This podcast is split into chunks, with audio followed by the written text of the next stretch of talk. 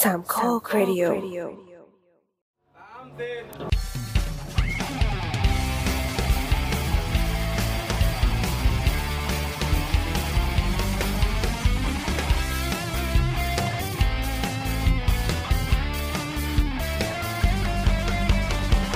เปิ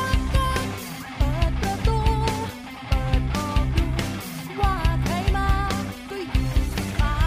ยแล้วไม่นานแล้วใครจะมาปลุกหัวใจ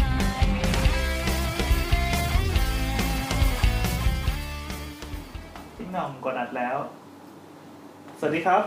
นี่คือรายการเสาเสาเสา EP หกแล้วแนะนำเราแนะนำตัวกัน ครับพบกับผมครับโบ๊ท ครับ ครับโบ๊ท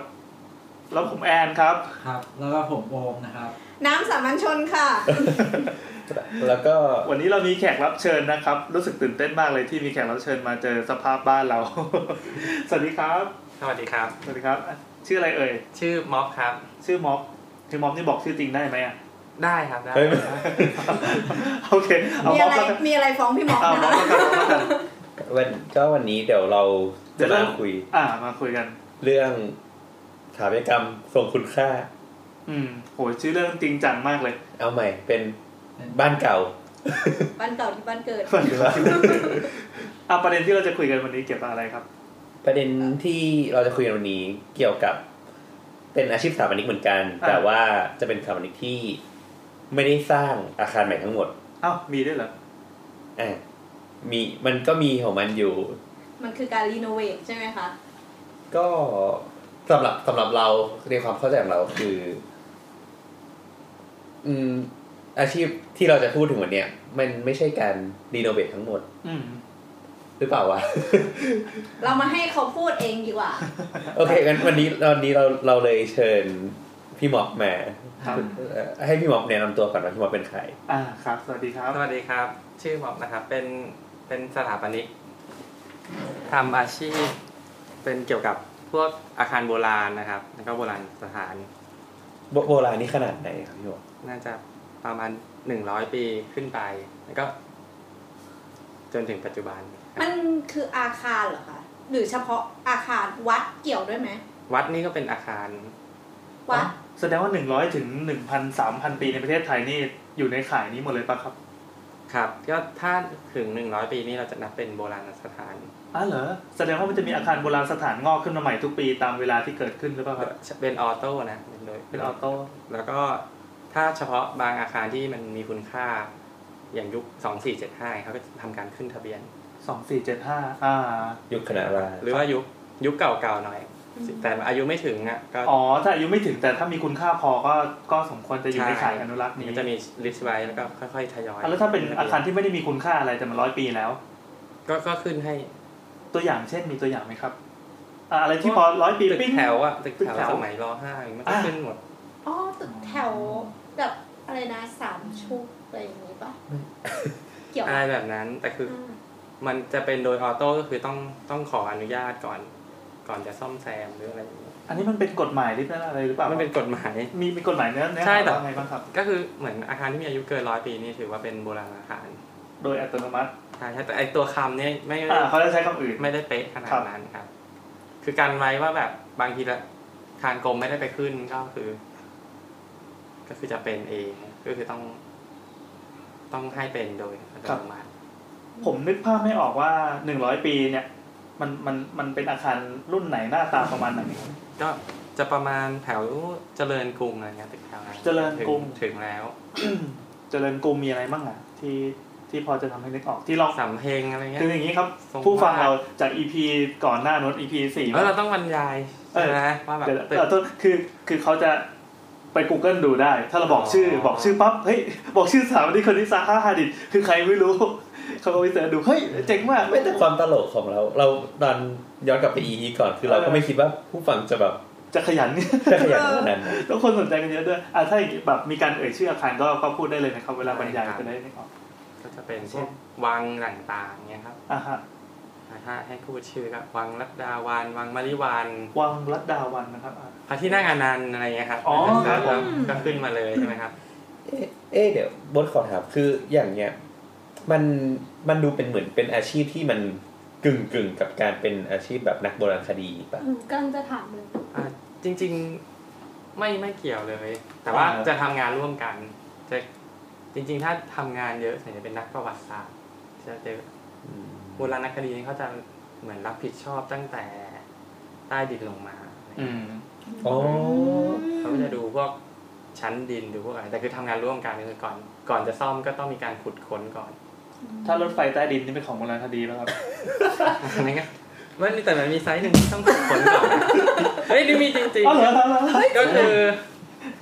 มันมีเยาวราช ครับ ใช่ไหมที่จะมีรถไฟใต้ดินขึ้นอ่ะเส้นเจะ อ่าใช่ใช่ใช่ แล้วก็จะมีเส้นมิวเซียมสยาม ครับ ใช่ไหม อันนั้นชื่อสถานีอะไรนะที่สวยๆ สนามชัย อ่าสนามชัย อ่า ครับ ทีเนี้ยก่อนจะทำสถานีเนี่ยเขาก็จะรู้อยู่แล้วแหละว่าอาจจะต้องโดน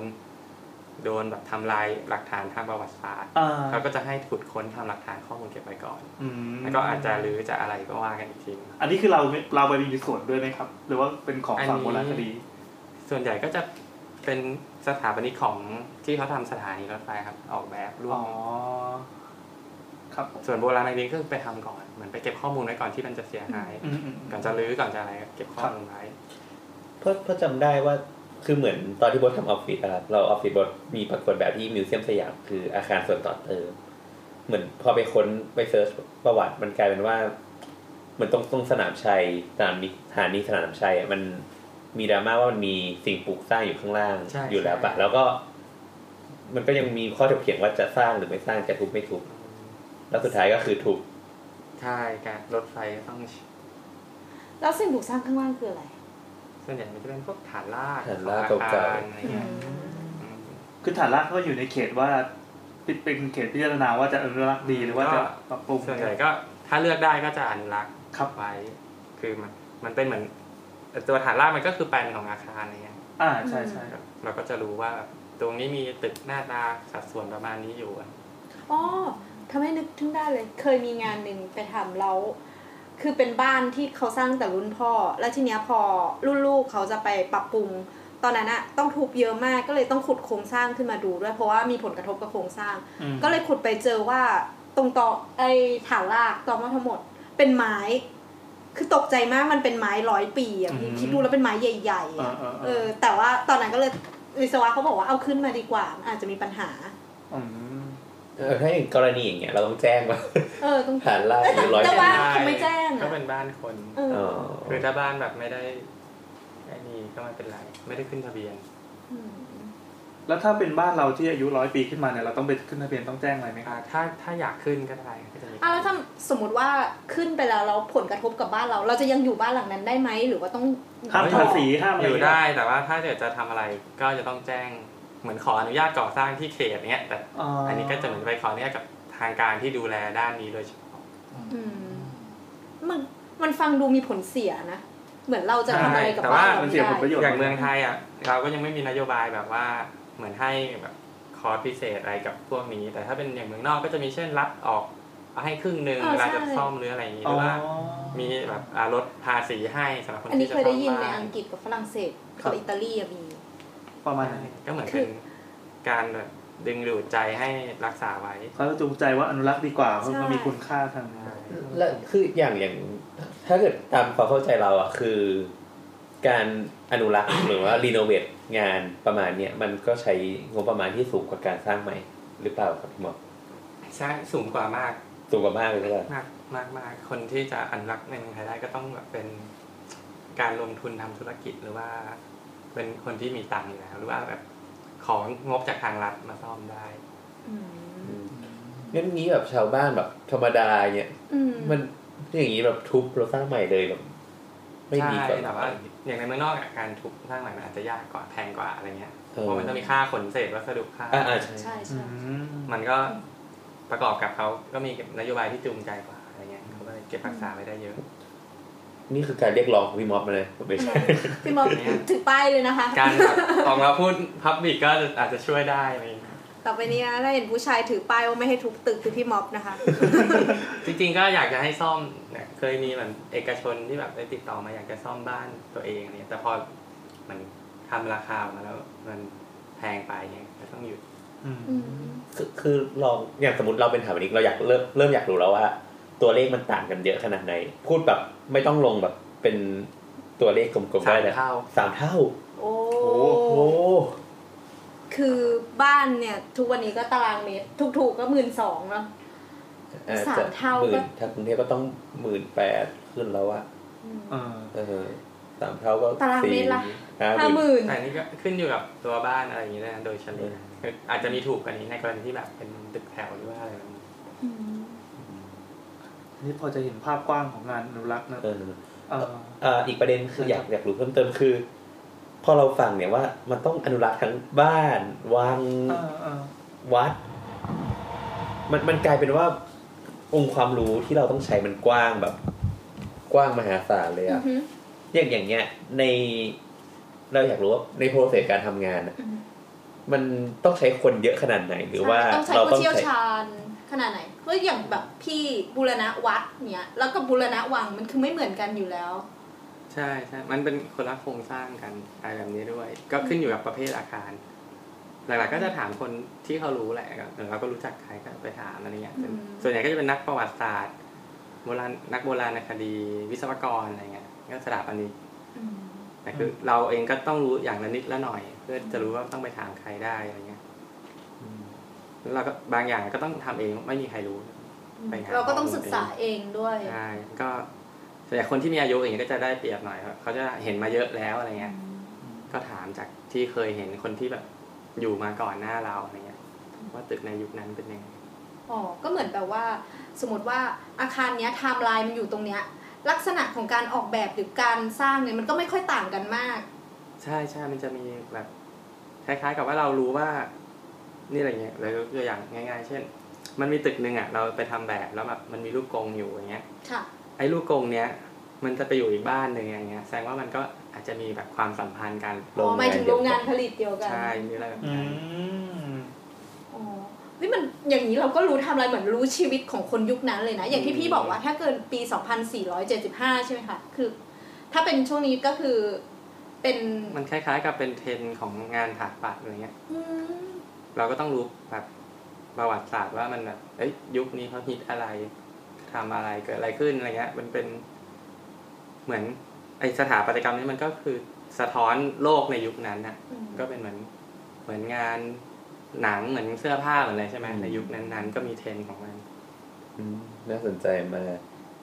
โอเคงั้นเดี๋ยวเรา เป็นประวัติศาสตร์สถาปัตยกรรมที่ที่แบบบอกเล่าเรื่องราวของยุคสมัยเนอะ มันก็ใกล้เคียงนะ แต่ว่าอันเนี้ยน้ำรู้สึกว่ามันใกล้ตัวเรากว่า เอออันนี้มันเป็นระยะแบบ เออ ช็อตช็อตก่อ อี น พี สั้นก่อน ที่เราจะไปถามว่าไอเสาดอลลิกคืออะไร เออ นั่นน่ะ เอ อั อ นเดียวรับ ผมโคตรมั่วเลย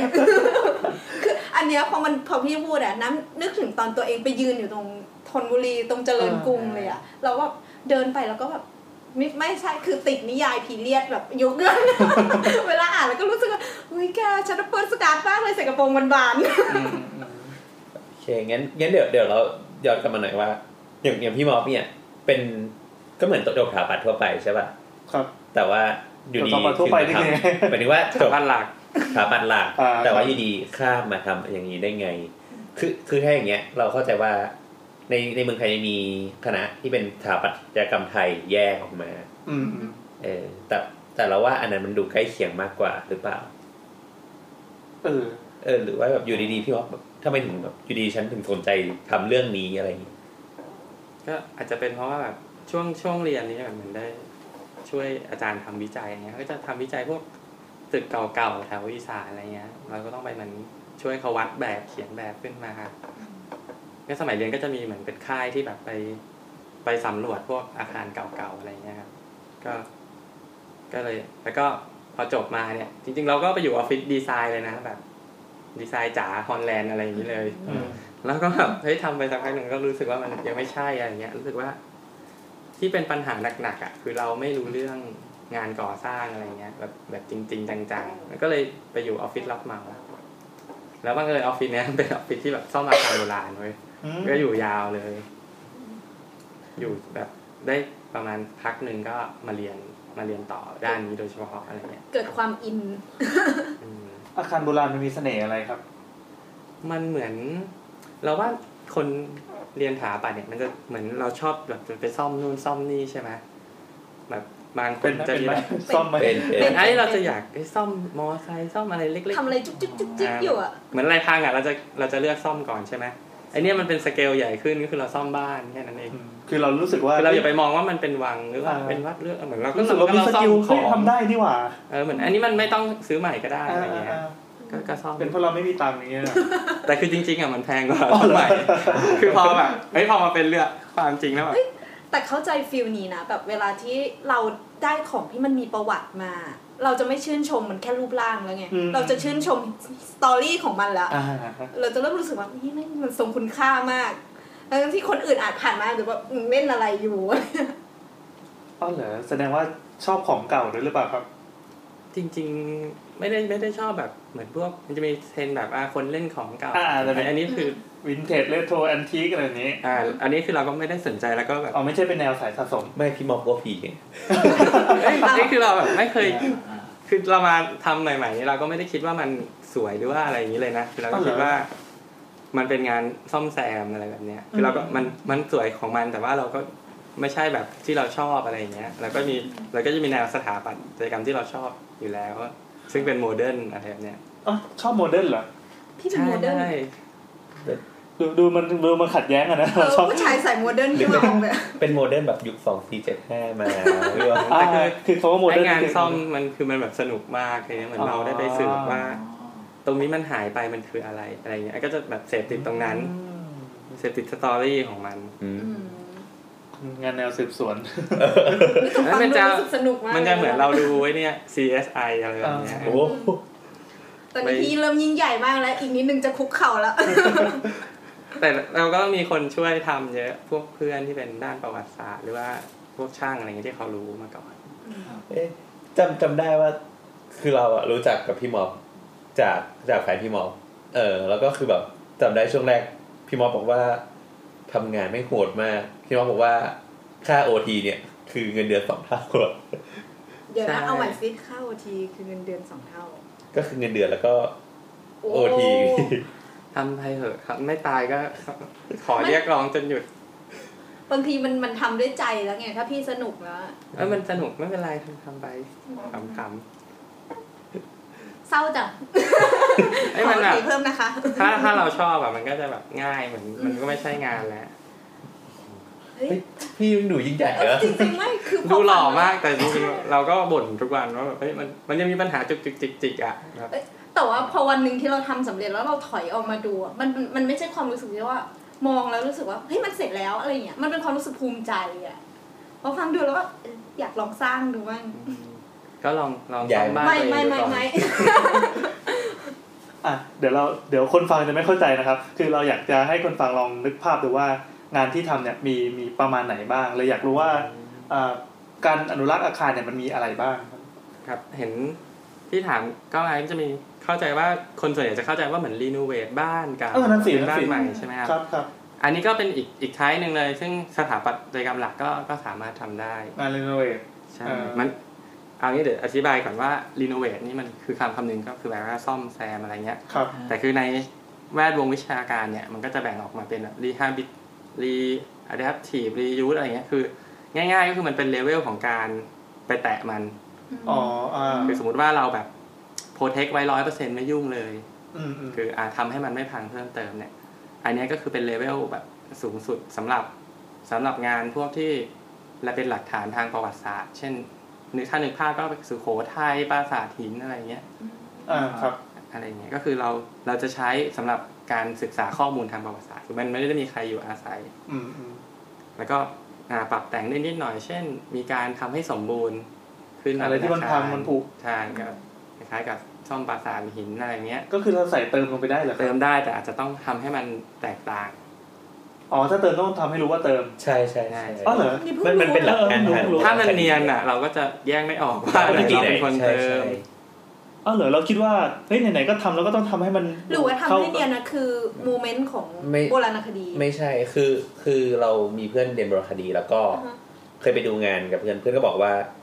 เราก็ถามว่าทำไมถึงแบบไม่บูรณะให้มันสีเท่ากันอะไรอย่างเงี้ยทำไมตามนี้ เออเออเขาก็ เขา เขา บอกว่า ขัดใจตลอดเลยเวลาไป เขาบอกว่า โรณสถน อย่างน้อยมันจะได้รู้ว่าอันไหนคือสิ่งใหม่หรือสิ่งเก่า เออ ไม่งั้นน่ะทุกอย่างมันก็จะแบบ แต่ไอ้ที่ทำใหม่ลงไปเนี่ยมันมันต้องสวยไหมครับ หรือว่ามันต้อง อ่าเหมื มั อน น ต้องให้เห็น ง่ายๆก็คือเหมือนเหมือนกับเรามีของอย่างนี้อ่ะเช่น อ่ารูปกรงไม้สลักนี้ใช่ไหม อ่าครับ เพราะของที่ไปทดแทนเนี่ยเราก็จะเอาแค่ฟอร์มมันมา แต่เราจะไม่ได้แกะเป็นดีเทลหรือว่าอะไรแบบนี้ เราก็จะรู้เลยว่าอ่าชิ้นนี้มามาใหม่ ชิ้นนี้คือเก่าชิ้นนี้คือใหม่ อืม อ๋อเหรอเราแล้วทำไมเราไม่ทำให้มันเนียนดูเป็นแบบเหมือนเป็น อ่า เอาผม จริงๆ สำหรับผม แล้ว เหมือนเป็นคำความเคารพอะไรอย่างเงี้ยหรือเปล่า อ่ามันจะเป็นเหมือนเรื่องหลัก ๆ ก็คือมันมาจากแนวคิดของการศึกษาประวัติศาสตร์ ครับ ก็คืออไอ้พวกนี้มันจะมาจากต่างประเทศก่อนก็คือพอมันมันจะมีการมันมียุคนึงนะที่จะต้องซ่อมให้ใหม่เลยก็มี อ่าอ่า ก็ถกเถียงถกเถียงกันจนจนตอนเนี้ยได้ข้อสรุปว่าเออควรจะเป็นอย่างนี้ อืม เพราะว่าคนที่มาศึกษาต่ออ่ะเขาก็จะได้แยกออกว่ายุคเก่ายุคใหม่ อ๋อเพราะมันไม่ได้จบแค่นี้ใช่ป่ะพอมันผ่านไปอีกร้อยปีไอสิ่งที่เราทำนี้มันก็จะเป็นเก่าต่อไป ใช่ อ่าแล้วมันก็เป็นเลเวลอ๋อไอนี่เคยมีช่างสมัยนี้มาซ่อม จำงานสำทอที่เราให้ฟังนะที่ ยังไงครับ ที่บอกว่าหล่อคอนกรีตเป็นชั้นๆ เพื่อให้รู้ว่า อ๋อ ช่วงเวลา เป็นโบไม้อะเหรอ อ่าอ่าอ่า และจะวิธีคิดคล้ายๆกัน แล้วก็เหมือนแบ ครับ บถ้าอย่างอย่างที่เคยดูในเน็ตหรือว่า YouTube อะไรเงี้ยก็อย่างของญี่ปุ่นเนี่ยคือเป็นแบบขึ้นชื่อด้านการเก็บข้อมูลอะไรเงี้ยก็เวลาเขาซ่อมอะไรอ่ะเขาก็จะไปดูว่ามันจะมีชื่อคนซ่อมกับวันที่ โอ้นี่ให้เครดิตอย่างละเอียด แต่คือมีตั้งแต่สมัยแบบนานมาแล้วเลยอ่ะ นานแค่ไหนครับ เป็นร้อยปีอะไรเงี้ยคือมีการแบบเก็บข้อมูลที่ดีมาก อืม หรือว่าเราเคยไปเจอแบบเป็นแปลนปราสาทของอะไรสักที่หนึ่งที่เราไปดูงานอะไรเงี้ยก็คือ เขียนแปลนเป็นแปลนแล้วอะ แต่เหมือนเราเป็นร้อยปีที่แล้วอะไรแบบเนี้ยแล้วคนยุคใหม่มาซ่อมก็คือ ดูจากอันนั้นก็สร้างเป็นปราสาท โอ้โห ขึ้นมา โอ้โห นี่เขาคิดเผื่ออนาคตไว้เยอะมากเลยเนอะ ถ้าอย่างบ้านเราก็อาจจะจดไว้เป็นตัวอักษรไม่ได้มาเขียนวาดไว้อะไรแบบเนี้ย เราอย่างวัดก็บอกว่าอุทิศให้คนนี้คนนี้ หลังก็จะมีเหมือนพวกอธิบายวาดกว้างยาวเท่าไหร่อะไรเงี้ยเขียนไว้ในจารึกหรือว่า แต่คือไม่มีการสเก็ตภาพอะไรเงี้ยเราก็ต้องจินตนาการตาม อืมก็ทำงานเป็นระบบต่างกัน ใช่ก็อาจจะขึ้นอยู่กับชนชาติด้วย ครับ เมื่อกี้มีมีอนุรักษ์ร้อยเปอร์เซ็น ครับ แล้วก็มีต่อเติมได้นิดหน่อย ครับ มีมีชื่อไหมครับสองอย่างนี้ แล้วจำจำไม่ได้แล้วมั นเป็นชื่อภาษาอังกฤษ ไม่เป็นไรช่างมัน ไม่เป็นไร ก็จะเรียกประมาณเนี้ยเป็นเลเวล ครับไม่ได้ออกสอบก็ไม่เป็นไร แล้วก็ แล้วก็ต่อมาก็คือเป็นแบบซ่อมกลับมาให้ใช้งานได้ ถ้ามันเสีย ก็คือซ่อมกลับมาให้เอออยู่ได้อะไรสมมติเป็นบ้านก็คือใช้งานได้ มีมีตัวอย่างตัวอย่างไหมครับ เช่นการแบบรีโนเวทบ้านเก่ากลับมา อ๋อ อะไรอย่างเงี้ยครับ บ้านที่มันปลวกกินเต็มหลัง อะไรอย่างเงี้ย สภาพทรุดโทรมอืมอันนี้ก็อยู่ในข่ายนี้ครับ ก็อีกแบบหนึ่งก็คือเป็นแบบซ่อมโดยแบบแล้วก็มีการเปลี่ยนฟังก์ชันไปด้วย อ๋อ เช่น หมายความว่าหมายความว่าอย่างนี้ไอการอนุรักษ์นี่มันไม่จำเป็นต้องรักษาของเดิมไว้ ใช่ มันได้หลายหลายเลเวลมากๆ อย่างถ้าเราเห็นตามพวกใน Art 4D หรืออย่างเงี้ยมันก็จะเป็นพวกแบบอ่ะปรับเอาฟังก์ชันใหม่ยัดเข้าไปเลยอะไรเงี้ยอืม อืม พวกเป็นคล้ายๆกับมีบ้านอิดๆอยู่แล้วเอาตู้กระจกเข้าไปวางอะไรเงี้ อ๋อย ก็ ครับ จะเห็นนึกภาพออก เออเออเออเออเอออันนี้ก็ยังเรียกว่ารีโนเวทอยู่ไหมครับ ก็รีโนเวท รีโนเวท ก็ มั เป็น นการ ก็ตั้งแต่ข้อแรกมาจนถึงข้อนี้ก็ ใช่มั เป็น น ก็มีหลายเลเวล ครับครับ จนถึงขั้นขั้นที่แบบหรือออกไปหมดเลย เออ แล้วก็สร้างขึ้นมาใหม่ทั้งหมด อ้าว อ้าวแล้วมันจะเหลืออะไร อันอันนั้นก็คือแบบในกรณีเช่น ถ้าอย่างในในสมัยก่อนก็เช่นแบบการโดนทิ้งระเบิด อืม เขาก็จะสร้างเมืองขึ้นมาใหม่ พิ จา นาศ ก หมดแล้ว จากภาพถ่ายอะไร ครั เงี้ บ ย อ๋อแล้วเวลาสร้างนี่ สร้างเหมือนเดิมเหมือนแบบ ต้องการแบบสร้างกำลังใจให้ประชาชนแบบเฮ้ยบ้านเรากลับมา เอาให้ได้ฟิลเดิม ใช่ใช่ อันนี้ก็ถือเป็นการอนุรักษ์เหมือนกันในอีกรูปแบบใช่หนึง ก็เพราะเรามีการแบบศึกษา หรือว่าเป็นการแบบจำลองวางจำลองอะไรขึ้นมาใหม่ อ๋อ อ๋อ เดี๋ยว อันนี้มันจะคล้ายๆกับที่เคยไปฟัง พอดีไปฟังเลคเชอร์เกี่ยวกับการออกแบบมิวเซียม ครับ ก็ก็เขาก็พูดประมาณว่ามันววิธีนี้มันคล้าย ๆ กับอะไรเดียวเหมือนเดี๋ยวนี้มันการสร้างอย่างนี้มันคล้าย ๆ กับเป็นธุรกิจด้วยปะ อันนั้นจะเป็นอีกแบบหนึ่งคือการสร้างแบบจำลองขึ้นมา ม อันนี้ก็จะเป็นเหมือนตอนเนี้ยเทรนด์ก็คือเอาของเก่ามาทำเป็นจุดขายอะไรอย่างเงี้ย อันนี้ก็คือก็เพิ่งมาแล้วก็มันก็เลยเกิดว่าไอการรีโนเวทตึกเก่าเนี่ยมันจะคุ้มทุนแล้ว เพราะว่ามันถูกเอามาใช้ด้านธุรกิจได้ เหมือนโรงแรมที่แบบ เหมือนโฮสเทล เออ เปลี่ยนบ้านเก่าให้เป็นบูติคโฮเทล อ๋อ เออ พี่คิด มีโครงการริมแม่น้ำมันหนึ่งสวยมาก ก็เดี๋ยวอาจจะต้องสต็อปนิดหนึ่งแล้วก็เดี๋ยว จะมีโฟนอินใช่ไหมครับผม อืมใช่ครับ ใช่พอดีพอดีโอมติดต่อ อาจารย์ คนหนึ่งมา โฟนอินด้วย จากท่านหนึ่ง ครับ ใช่โอมโอมอธิบาย ให้ฟังหน่อยว่าอาจารย์เขาทำอะไร ครับ อาจารย์ชื่ออาจารย์สุจิตนะครับ ครับ สนานไหวหรือในนามสกุลเดิมคือสเวตจินดานะฮะ เราจะไม่ต้องรู้ขนาดนั้น ไหม ก็ แล้วไงครับ ก็อาจา ต่อ รย์สุ ที่ จิ นี่ ต คืออยากฟังเสียงโอม อาจารย์สุจิตก็เป็น เป็นอาจารย์อยู่ที่มรังสิตนะฮะ อ่า ก็ คณะแพทย์ คณะสถาปัตย์ครับ อ๋อ ก็ตอนนี้ เขาทำเขาทำงานชื่อเวอร์นาดอก วานาดอก เวอร์นาดอกเป็น เหมือนกลุ่มสถาปนิกที่ทำงานด้านงานอนุรักษ์คล้ายๆ กับพี่ม็อบเหมือนกัน อืม แต่อันนี้จะเป็นการอนุรักษ์ในการแบบ ในเชิงของการเก็บข้อมูลนะครับ อืมอืม แล้วก็ไอการเก็บข้อมูลทางสถาปัตยกรรมอันเนี้ยก็จะเก็บข้อมูลโดยการสเกจ อืม สเกจรูปเหมือนของตัวบ้าน บ้านเก่าๆพวกนั้นน่ะ อ่า อ่าก็มีก็จะเหมือนกับมีการเก็บดีเทลอะไรต่างๆ บันทึกเอาไว้อะไรอย่างเงี้ยครับ อย่างละเอียด ครับเหมือนที่พี่มอสบอกว่าที่ญี่ปุ่นเขาจะมีการเก็บข้อมูล อ๋อถ้าเออว่าในไทยมันไม่มี ใช่ ที่อาจารย์สุจิตทำก็คือทำแบบนี้เหมือนกัน ที่อาจารย์สิจิตพยายามทำอยู่คือแบบนี้แหละ อ่าอ่าอ่า ก็เดี๋ยวนี้ ก็ขอบคุณอาจารย์สุจิตนะครับ สวัสดีครับ ก็จะได้ไปฟังว่ามันมันมาจากไหนวิธีคิดมันคืออะไรอะไรอย่างเงี้ย อ้าวแบบของจมูกเรา ผมมี power bank นี่แหละเราก็ให้พี่หมอพูดไปก่อน อย่างอย่างพี่หมออย่างพี่หมอบอกว่าตอนสมัยเรียนเนี่ยได้ทำไปศึกษางานวิจัยอาคารเก่าๆก็คือเวอร์นาดอกหรือเปล่าครับ อ๋อไม่ไม่เวอร์นาดอกนี้มันมาตอนเราปีห้าแล้วเราต้องเลือกว่าเราจะไปเวอร์นาดอกหรือเราจะทำทีสี อ๋อ อืม พี่หมอก็เลยเลือก คือตอนแรกอะมันมาจากมอรังสิตนี่แหละ เขาไปทำกับพวกนอร์เวย์อะไรเงี้ย โอ้ยเสียดาย แล้วแล้วเพื่อนเราตอนนั้นมันทำเวิร์กช็อปอาสามนก็มาเล่าให้ฟัง ไม่แต่มอเราไม่ได้ไปครับไปเหมือนเป็น m o u กันสองมหาลัย เออ เออมันก็บอกว่าเนี่ยมันมีประมาณอย่างนี้นะ มันก็เอารูปมาให้ดูโอ้แบบสวยมากอะไรเงี้ย ใช่ก็เหมือนเหมือนที่จริงเราก็ได้ทำกันนะ ตอนเราพีสามกันนะ อวดระดับปอบไปนะ เออเวอร์นาดอกก่อน สวัสดีครับ สวัสดีครับ ครับฮัลโหลครับ สวัสดีครับอาจารย์ครับ สวัสดี สวัสดีครั ค่ะ บ สวัสดีค ชัด รับ มากเลยครับ ครูเปิดลำโพง อ่า อ่าได้ครับครับ ก็เดี๋ยวบอกก่อนว่าเราเป็นรายการ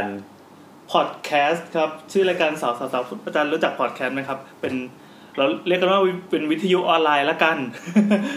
เป็นรายการครับรายการเล็กๆที่คุยกันเรื่องสถาปัตย์นะครับ แล้ว EP นี้เราคุยกันเรื่อง เรื่องงานอนุรักษ์ งาน ครั รับ กต้องมาขอความรู้อาจารย์หน่อยอะค่ะ ดึกนิดนึงนะครับ ขออภัย เสียงเดี๋ยวแป๊บนึงนะคะ ครับ ครับ ฮัลโหลอ่ะ อ่าครับ ชัดไหมชัดไหม อ่าชัดค ชั รั ด บ ชัดอามชัดากครั จารบย์เสียงใสแจังเลย ครับ ผมไม่ค่อยได้ยินเรา อ๋อ งั้นเข้ามาใกล้ๆเวลา อ่ะ โอเคครับงั้นโอเคครับงั้นงั้นเริ่มเริ่มจากอาจารย์อ่าอาจจะขอรบจรบกวนอาจารย์แนะนำตัวนิดหนึ่งครับ อาจารย์คือใครครับ ได้ค่ะครูชื่ออาจารย์ตุ๊กนะคะ ครับ ครับ ครู ครับ สุจิตเวชจินดาชนันไหวาย ครับ ศูนย์อยู่ที่คณะสถาปัตย์มรังสิต ครับ ค่ะ โอเคครับเออตอนตอนนี้พอดีเราเราเข้าเข้ามาคุยเรื่องเกี่ยวกับงานอนุรักษ์อะครับ ค่ะ อ่ะคือคือทราบว่าอาจารย์ทำเวอร์นาดอกใช่ไหมครับ เป็นเป็นหลักเลยหรือเปล่าครับ อะไรนะ หมายถึงว่าตอนนี้คืออาจารย์ดูเรื่องเวอร์นาดอกเป็นหลักหรือเปล่าครับ อ๋อวันระดับเป็นกิจกรรมหนึ่งที่ครูครูทำอยู่ แล้วก็สอนให้กับทางที่มหาวิทยาลัยแล้วก็ที่อบรมให้กับสมาคมสถาบันสยาม อ๋อ ในชื่ออาสาเวลาดอก อืม อืม คือเวอร์นาดอกนี้คือมันเข้ามาตั้งแต่เมื่อไหร่เหรอครับ อาจารย์ตุ๊กครับ เอ่อคนจะรู้จักไหมว่าเบอร์เนดอกคืออะไรเราต้องเล่าก่อน อ่า จจะลอง ดีไหมครับแจ๋วไหม ดีครับ อ่ะเดี๋ยวครูอธิบายให้ฟังนะคะคำว่าเบอร์เนดอกเป็นคำที่สถาปนิกคนหนึ่งเขาเขาใช้เรื่องวิธีการศึกษาสถาปัตยกรรมพื้นถิ่นคนนี้เขาเป็นสถาปนิกฟินแลนด์ชื่อคุณมารุกุมาติล่านะคะ แกก็ใช้คำว่าเวอร์นาดอกเนี่ย เป็นคำที่เริ่มมาจากคำว่า vernacular architecture documentation โอ้โหครับ ผ่านนะ ได้ครับได้อยู่ครับ ค่ะก็คือจริงๆมันเป็นเทคนิควิธีการอ่าลงพื้นที่เพื่อสำรวจรังวัดแล้วก็เขียนแบบจริงก็ที่ฟินแลนด์เนี่ยเขาทำกันมาเป็นร้อยร้อยๆปีแล้วล่ะแล้วก็มหาวิทยาลัยอ่าเทอร์ซินจิเนอร์เบอร์ซิตี้ออฟเทคโนโลยีที่คุณมากุกเขาสอนอยู่เนี่ยเขาก็พาเด็กออกสำรวจรังวัดด้วยวิธีการนี้มาโดยตลอด แต่เขาก็ไม่ได้มีชื่อเรียกเป็นภาษาอังกฤษเรียกว่าเป็นคำว่าเวอร์นาดอกนะคะ อือหือครับ จนจนปี 2005 เขาจัดค่ายเป็นเขาทดลองจัดค่ายอ่าเขียนแบบสำรวจสำรวจรางวัลนี่แหละอ่าแต่ว่าเขาเปิดเป็นค่าย international ก็คือเชิญคนที่อ่าเป็นสถาปนิกเป็นนักศึกษาจากทั่วทั่วโลกเนี่ย ไปเข้าร่วมค่ายเขา แล้วก็เขาก็เรียกค่ายนั้นว่าค่ายเงินระดับครั้งแรกในปี 2005 งั้นงั้นแสดงว่าจริง ๆ แล้วไอ้คำว่าเบอร์นาดอกเนี่ยมันก็เพิ่งมีมาไม่นาน แต่ว่ากิจกรรมตัวเนี้ยมันมีมาเป็นหลายร้อยปีแล้วถูกต้องไหมครับ จริงๆอ่าตัวมรดกเขาเซตกิจกรรมของเขาชัดเจนนะคะว่า ถ้าจะเป็นกิจกรรมในระดับของเขาต้องประกอบไปด้วยอะไรบ้าง แต่ถ้าวิธีการสำรวจรางวัลแล้วก็เสียงแดดเนี่ย มันมีมาเป็นร้อยร้อยๆปีแล้วล่ะ อืมค่ะ ครับ แล้วกิจกรรมที่ว่าอ่ะโทษนะครับกิจกรรมที่ว่าเนี่ยมีอะไรบ้างครับ อ่าถ้าเป็นเบอร์ระดับตามแบบมาตรฐาน คุณบรากุมัจจิล่าที่ครูไปอ่าถือว่าก็เรียนต่อจากเขามานะ อ่าครับ ก็คือทั้งหมดที่เขาเป็นไว้ก็คือหนึ่งคือต้องสำรวจรังวัดในพื้นที่โดยจัดเป็นค่ายค่ายอินเตอร์นะคะค่ายนานาชาติ อืม ลงในพื้นที่สองอาทิตย์ ครับ นะคะอาทิตย์แรกอาทิตย์แรกเราจะเราจะเนเชอร์หรือสำรวจรังวัดเนี่ยด้วยอ่าแล้วก็เขียนแบบลงบนกระดาษด้วยดินสอนะคะเราจะใช้เวลาอยู่ในพื้นที่ตลอดตลอดทั้งอาทิตย์นะคะอ่าไม่ถึงขนาดต้องนอนในไซต์ที่ที่เราทำเนเชอร์นะ อ่าคแต่รับว่าอาจจะนอนอยู่ใกล้ๆมีที่พักอยู่ใกล้ๆ อ่า เช้าก็ไปทำงาน เย็นก็กลับแปดชั่วโมงทำงานกันสบายๆนะคะ ครับ ก็หนึ่งอาทิตย์ที่อยู่ในพื้นที่ ซึ่งเราก็จะได้เรียนรู้ตัวสถาปัตยกรรมด้วยวิถีชีวิตของผู้คน ตัวสถาปัตยกรรมพื้นถิ่นเวนิคุล่ามันคือสถาปัตยกรรมอ่าเวนิคุล่าอาร์คิเทคเจอร์คือสถาปัตยกรรมพื้นถิ่นนะคะค่ะ เราก็จะได้เรียนรู้ชีวิตของผู้คนด้วย และหลังจากนั้นอีกอาทิตย์หนึ่งเราถึงจะ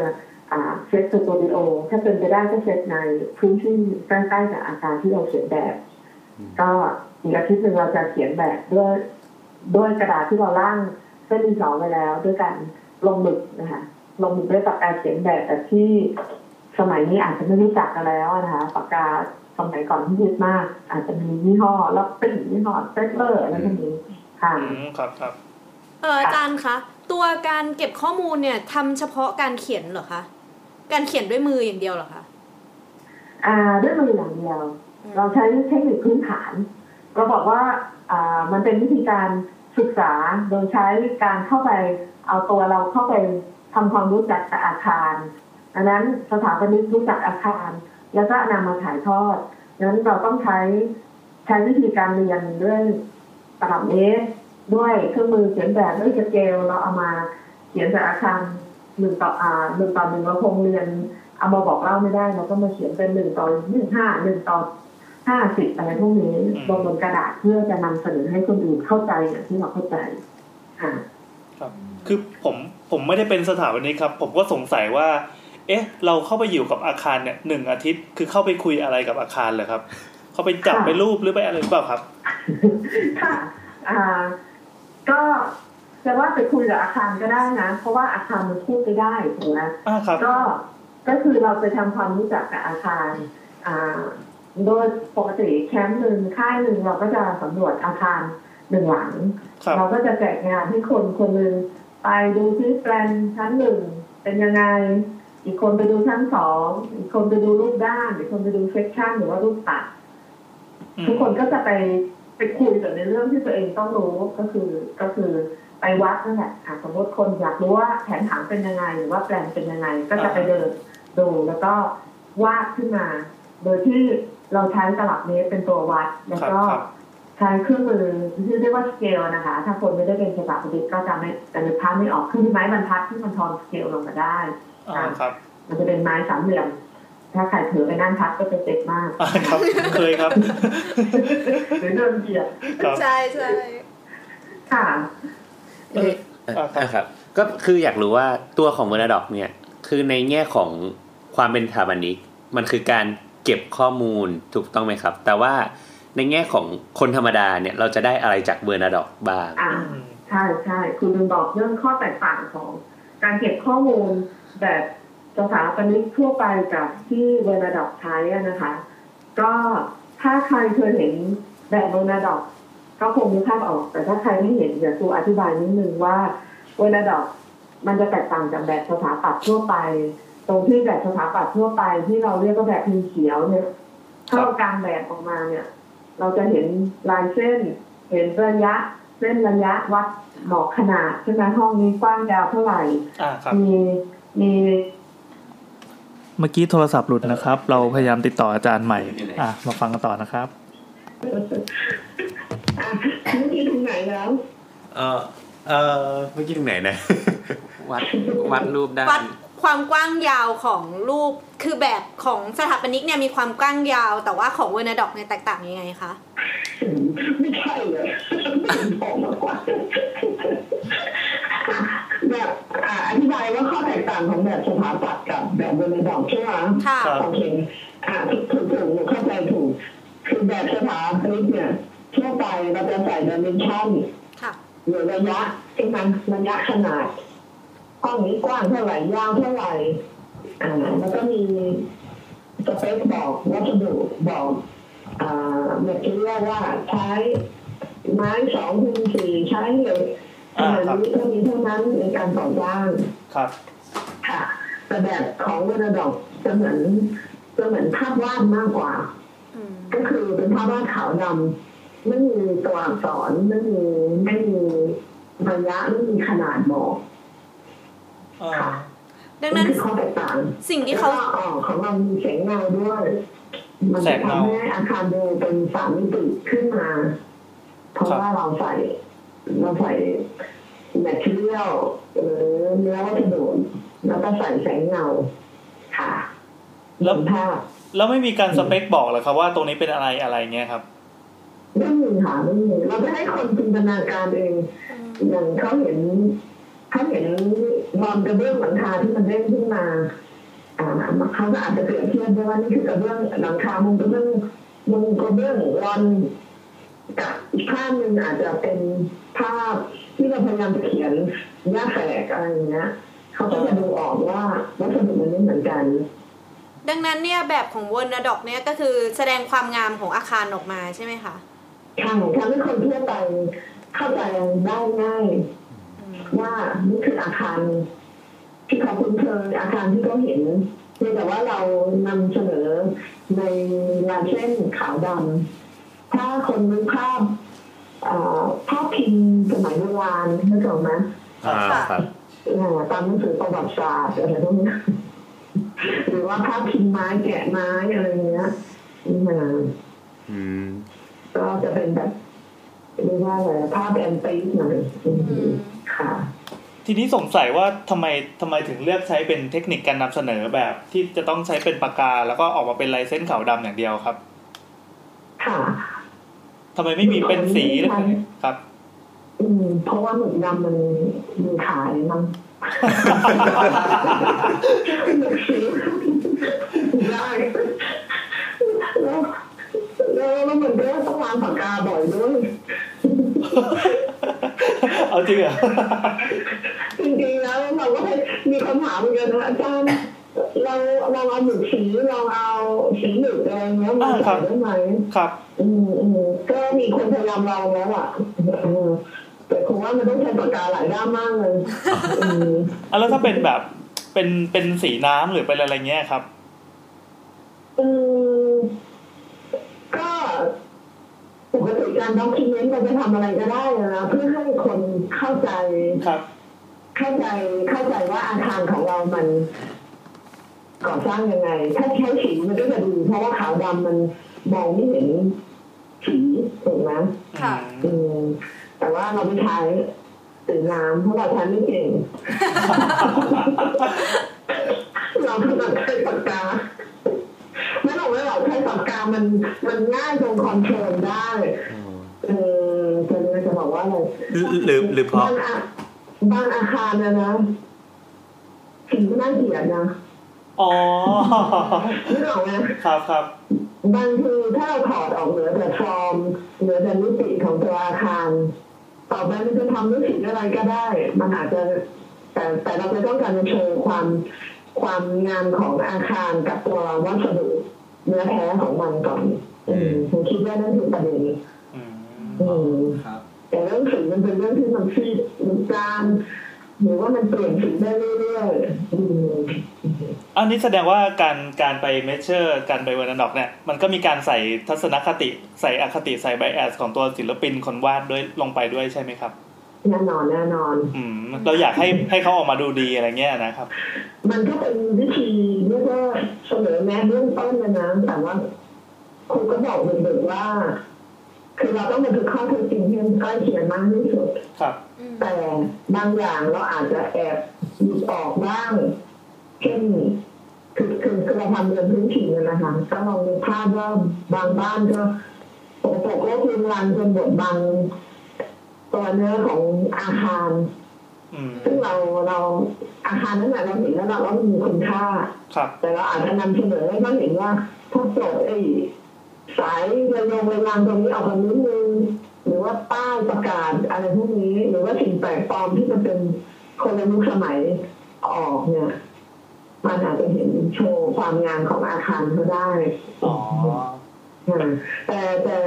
หลักการของเราคือบันทึกตามสภาพ เลยคือเราสนใจที่ตัวอาคาร แล้วก็อาคารถ้ามันมีความเอ่อทุดโทรมเสียหาย เราจะบันทึกความจริง อ๋อครั ก็ บ ให้ก็ให้เขาเห็นความร่องรอยของความเสียหาย อืมแล้วก็จะได้นึกออกว่าควรจะซ่อมยังไง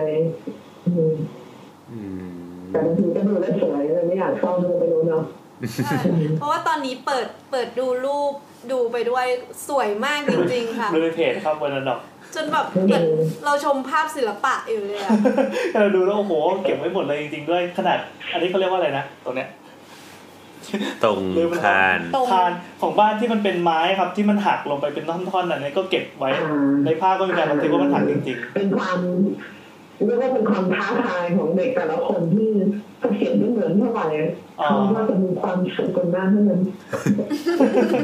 หรือหรือว่าทรมาน ทุกคนก็เสพติด พอเห็นอะไรที่เป็นซากซ่านเป็นเป็นแบบขยะอะไรเนี้ยแทนที่จะคิดดูทีนึงนี่ของที่เขียนก่อน อืมก็เป็นการปลูกฝังปลูกฝังให้มีจิตใจว่าไม่กลัวอาคารที่มีสภาพทรุดโทรมแต่เราอยากจะเข้าไปทำความรู้จักกับมันก่อน อืม ว่ามันมีดีอะไรที่ตรงไหนอืม อ๋อ ๆนี่แต่เชื่อนะครับผมเปิดในเพจเดี๋ยวสะกดชื่อชื่อวอร์ดอกนิดนึง อ่า ว่า V E R N A D O C นะครับเป็นก็ดูในเพจ Facebook ได้เลย อันนี้มีภาพให้ดูเยอะมากสะใจมากนะครับ เอ่อ ใช่ ครับ ใช่ ถามถามต่อครับ คืออย่างทุกวันเนี่ยคือจะมีแต่นักเรียนถาปัดที่ไปทำเวอร์นาดอกถูกต้องไหมครับ หรือหรือว่า ด้วย หรือว่าเขาเปิดให้คนคนทั่วไปสมมติว่าไม่ได้เรียนถาปัด อยากจะทำเวอร์นาดอกนี้ได้หรือเปล่าหรือว่า มีการคัดยังไงครับ มีคนพยายามอยากจะมานะ แต่ว่าการจัดค่ายมันจำกัดเวลาอยู่แค่สองอาทิตย์เราเราเคยลองให้อาชีพอื่นมาแล้วอย่างเช่นนักโบราณคดีใต้น้ ค่ะ ำปรากฏว่าเดี๋ยวไปอาชีพอื่นแกยังทำความเข้าใจกับการแปลงสเกลไม่ได้ อ๋อ มันก็เลยทำให้ทีมช้าไปนิดนึง อ๋อ ม เนื่องจากทำงานเป็นทีมด้วยครับ ใช่ใช่เพราะว่าบางทีเราก็ต้องเสียคือทุกทุกคนในค่ายเนี่ยจะต้องเขียนแบบ แม้กระทั่งตัวครูหรือว่าคุณมาโกะเขาก็เขาก็จะเขียนด้วยถ้าต้องมานั่งสอนทุกคนเนี่ยมันจะมันจะเสียเวลาเขาก็เลยตอนหลังเขาก็เลยเปลี่ยนใจแบบว่า ขอคนที่มีทักษะการเขียนแบบมาแล้ว อาจจะไม่ใช่สถาปนิกเป็นพวก อินเดียหรือว่าสาขาที่เกี่ยวข้องที่เข้าใจเรื่องระบบการ การมองการมองรูปปัดมองรูปด้าน แบบแบบที่มองเข้าไปตั้งฉาก90องศาเนี่ยเออฮะ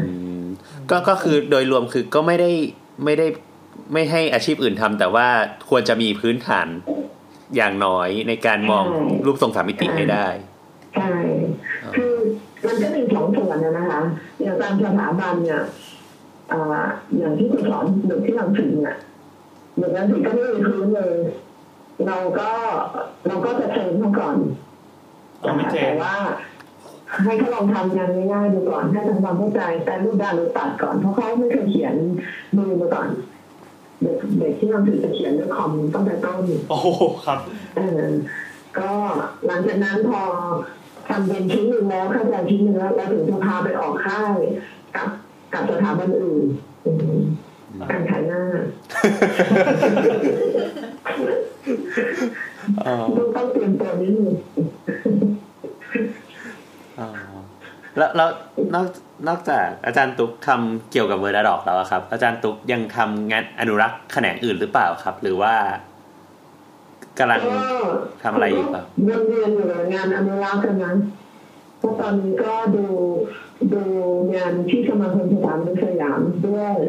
อืม ครูรับหน้าที่เป็นประธานกรรมธิการอนุรักษ์ศิลปะสถาปัตยกรรม อืม อ่าฮะแล้วก็ยังเป็นอุปนายกฝ่ายกิจกรรมเมืองและนโยบายสาธารณะ เหมือนเหมือนเราได้คนใหญ่คนโตคนอิน เมื มา องไปต่อติดกับการประท้วงทุกอย่าง อ๋อ ซึ่งตอนนี้ทุกโครงการสาธารณะที่มันกระทบกับกับ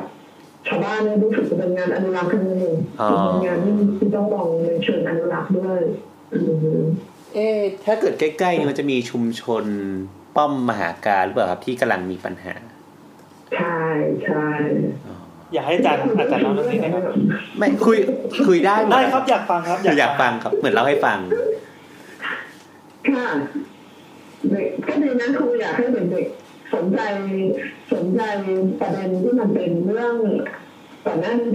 คนวัยเนี้ยอาจจะรู้สึกว่าเป็นเรื่องของผู้ใหญ่ ครับ อือฮึอือฮึอย่างปัญหาการก็เป็นประเด็นเรื่องของ เรื่องของวิธีคิดมันเป็นเรื่องของความขัด ขัดแย้งทางความคิดอือฮึ อ่าฮะ ตั้งแต่ตั้งแต่เวลา25 ปีที่แล้ว หรือว่าเกินกว่านั้นอีกอืออือ ยังไงครับอาจารย์ใครใครได้ครับอยากฟังครับว่าว่าว่าทำไมใครเตี่ยใครแล้วทำไมเราในฐานะคนทำงานอนุรักษ์ถึงจะต้องเกี่ยวข้องกับชุมชนนี้ด้วยครับ โอเค เดี๋ยวจะเล่าให้ฟัง ยาวนะ ได้ ครับได้ครับ อ่าก็คุณจะเล่าอ่าป้อมหาการเนี่ยมันเป็นส่วนหนึ่งของกรุงรัตนโกสินทร์ ครับ ซึ่งเมื่อก่อนเนี่ยกรุงรัตนโกสินทร์ถ้าคุณถ้าคุณนึกภาพออกก็คือ พอเริ่มข้ามสะพานผ่านฟ้าเข้าถนนราชดำเนินกลาง อ่า เราจะเริ่มเข้าเขตกรุงรัตนโกสินทร์ชั้นกลางแล้ว ครับ อืมแล้วก็ชั้นในก็จะอยู่ที่ตรงพระบรมมหาราชวังวัดพระแก้ว สนามหลวง อืม นี่ถูกไหม ครับนี่ออกครับ อ่าเมื่อจะเรียกว่าอะไรเมื่อประมาณปี 2502 สมัยรัฐบาลอ่าจอมพลสฤษดิ์ธนรัตน์เป็นนายกรัฐมนตรีนะฮะ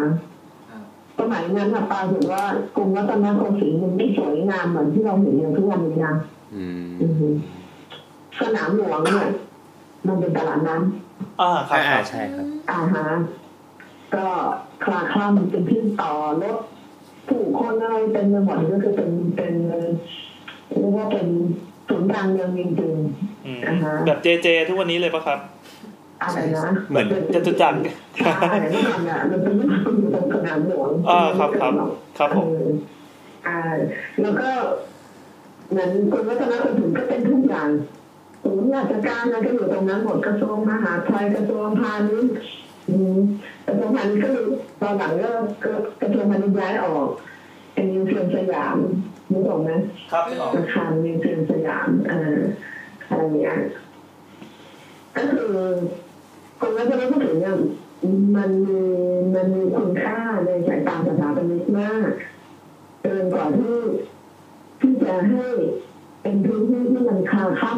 ำไปด้วยกิจกรรมหลากหลาย ก็เลยเกิดเรื่องภาษาบาลีก็ต้องมีถึงเรียกว่าผู้บริหารด้วยกันผู้บริหารในเรื่องนั้น อืมครับ ร่วมกับคิดร่วมกับสถาบันนิติด้วยนักวางแผนด้วยนะอ่านักฝังเมืองด้วย ก็มองว่าต้องมีการจัดการและกรุงรัตนโกสินทร์ว่ามันจะเติบโตแบบเป็นเป็นสิ่งดีของทุกอย่างไม่ได้นะดังนั้นก็ก็จะพัฒนามาในเชิงที่มันเป็น เป็นหัวแหวนของประเทศไทย นะเก็บรักษามรดกวัฒนธรรมหรือฟื้นวัดพระแก้วซ่อมแซมให้ดี แล้วก็อ่าเพิ่มพื้นที่สีเขียวอะไรอย่างเงี้ย อืม ก็ ครับ ปรากฏว่ามหาการก็เป็นหนึ่งเป็นหนึ่งในพื้นที่โครงการเหมือนกัน ครับ เนื่องจากว่า ทั้งกรมรัตนโกสินทร์เนี่ยมันเหลือป้อมอยู่สองป้อม เอ่อ ที่เหลือก็เดินทุบรู้ไปหมดแล้วเมื่อก่อนเรามีสิบสี่ป้อมรบ 14 กรป้อม ม อ๋อ สิบสี่แล้วก็กำแพงกำแพงเมืองเชื่อมระหว่างป้อมป้อมป้อมต่อกันอืมตอนนี้มันเหลืออยู่แค่ป้อมพิทูเนนตรงสงขลาที่ อ่าครับป้อมพระสุเมน เกิดไปนะครับ อ่า เคยไปครับ ที่สวนจันทร์ชายปราการตอนนี้ ครับร้านเหล้าเยอะๆครับ อ่านั่นแหละอืมเมื่อก่อนก็เป็นป้อมแล้วก็มีโรงเลื่อนมีโรงอะไรเต็มไปหมดเลย อ๋อ ม ครับ ประมาณนี้ก็กำเหนือป้อมอืมแล้วก็ตรงป้อมมหาการ ก็เป็นชุมชนอ่าก็ชุมชนก็จะต่อเนื่องกันมายาวนานมากจนดูจะเป็นชุมชนแออัดอืมแต่ประกอบกับสนามหลวงก็จากตลาดน้ำทุกวันเสาร์อาทิตย์อ่าขายนกขายสัตว์ขายอะไรเต็มไปหมดนะคะคนก็เห็นเห็นๆมาอยู่อืมแถวแถวป้อมมหาการเนี่ยจะมีบ้านเช่าเยอะเหมือนกัน คนมาห้าเช่าบ้าน แล้วก็คนที่ มีคนกลุ่มหนึ่งที่เขาทำมาจากใต้ห้องขายกรงนกกรงนกขาวชวา อืม เขาก็ขายวันเสาร์ที่ที่นั่น แต่ถ้าใครอยากมาซื้อวันอื่น ก็จะมาซื้อที่ป้อมมหาการได้ อ๋อ เป็น เพ ญาติ ราะว่าเขาก็เหมือนมา มาพักอาศัยอยู่ที่นี่ ครับครับ อืมต้องขนนกไปกับอะไรนะกลุ่มเพื่อนทางใต้ทุกอาทิตย์ก็ไม่ไหวเนาะ ครับ อืมอะไรอย่างเงี้ย มันก็เลยเกิดการเคลื่อนย้ายของผู้คนเข้ามา อยู่อยู่ในเมืองเต็มไปหมดอืมแต่พอรัฐบาลในปีฉลองกรุงเทพสองร้อยปีที่สองพันห้าร้อยยี่สิบห้า อ่าครับ ก็มีแผนว่าควรจะมีแผนการแบบอนุรักษ์พัฒนากรมรัตนโกสินทร์ให้เป็นรูปธรรมอืมก็เลยเขียนแผนเขาเรียกว่าแผนพัฒนากรมรัตนโกสินทร์ขึ้นมาอืมแล้วก็กทมเนี่ยก็มีมีแผนเก่าอยู่แล้ว ที่ว่าจะเพิ่มพื้นที่สีเขียวแล้วก็สร้างอ่า ความโดดเด่นให้กับป้อม ป้อมมหาการอืมเนื่องจากว่าตำแหน่งของมันเป็นตำแหน่งที่เป็นจังท่านในการโคกันของคลองของถนน เป็นมันที่ดีมากอืม อืม อ่า แล้ว ครับ ก็คิดว่าอยากจะเปิดมุมมองให้คนเชื่อมไปที่ภูเขาทองอะไรอย่างเงี้ย อ่า อ่าถ้ามี สวยแหละ แบบเดิม ครับ ค่ะ มันก็เลยเกิดเป็นแผนที่จะที่จะพัฒนาพื้นที่ตรงนี้ขึ้นมา ครับ แต่ว่าในสมัยก่อนเนี่ย ถ้าเด็กๆนึกออก ก็วิธีคิดไม่ต้องวิธีคิดของสถาปนิกนะวิธีคิดของผู้บริหาร ซึ่งก็มักจะเป็นทหารที่ปฏิวัติมานะครับ ผม เอ๊ะ ไม่เคยต่างกันเลย โอเคครับข้ามข้ามไปก่อน ค่ะ ก็จะคิดแบบท็อปดาว ครับครับ ค่ะ คิดแบบท็อปดาว แต่แต่แต่สมัยนี้คือสมัยนี้มีฟังเสียงประชาช น อ่าครับรอดแล้วครับ รอดแล้วครับ รอดแล้วก็เลยเป็นแนวคิดสมัยนี้จริงๆคือยอมรับความต่าง ครับ เมื่อก่อนนี้จะคิดแบบยุคโมเดิร์นนึกออกไหม ค่ะ ยังไงค ทุ รั ก บ อย่างเป็นเป็นมาตรฐานเดียวกัน อ๋อ เป็นอเมริกันสแตนดาร์ดอะไรอย่างเงี้ย ครับ เป็นไม่มีไทยสแตนดาร์ดไม่มีอะไร คือทุกโลกจะเป็นแบบสแตนดาร์ดเซชันเดียวกัน ครับผม อืมอ่าฮะก็คือโลกแห่งความเป็นสากล อืม อืมก็ หลังมีอนามัยสองต่อสั่งเป็นวัสดุทนไฟหรืออะไรเงี้ยถ้าเราดูกฎหมายอะนะเอ่อบ้านบ้านไทยนี่ผิดหมดเลยเพราะว่าสร้างไม้หมดเลย อ๋อใช่ใช่ใช่ เลย ครับครับ อืมจ้ะก็มันก็เป็นยุคหนึ่งยุคยุคหนึ่งที่สมัยนู้นตอนยี่สิบห้าปีที่แล้วสามสิบปีที่แล้ว ก็คิดว่าต้องจัดระเบียบเมืองให้มีความสะอาดสะอ้าน แล้วก็เน้นขับเน้นโบราณสถานอย่างป้อมมหาการให้โดดเด่น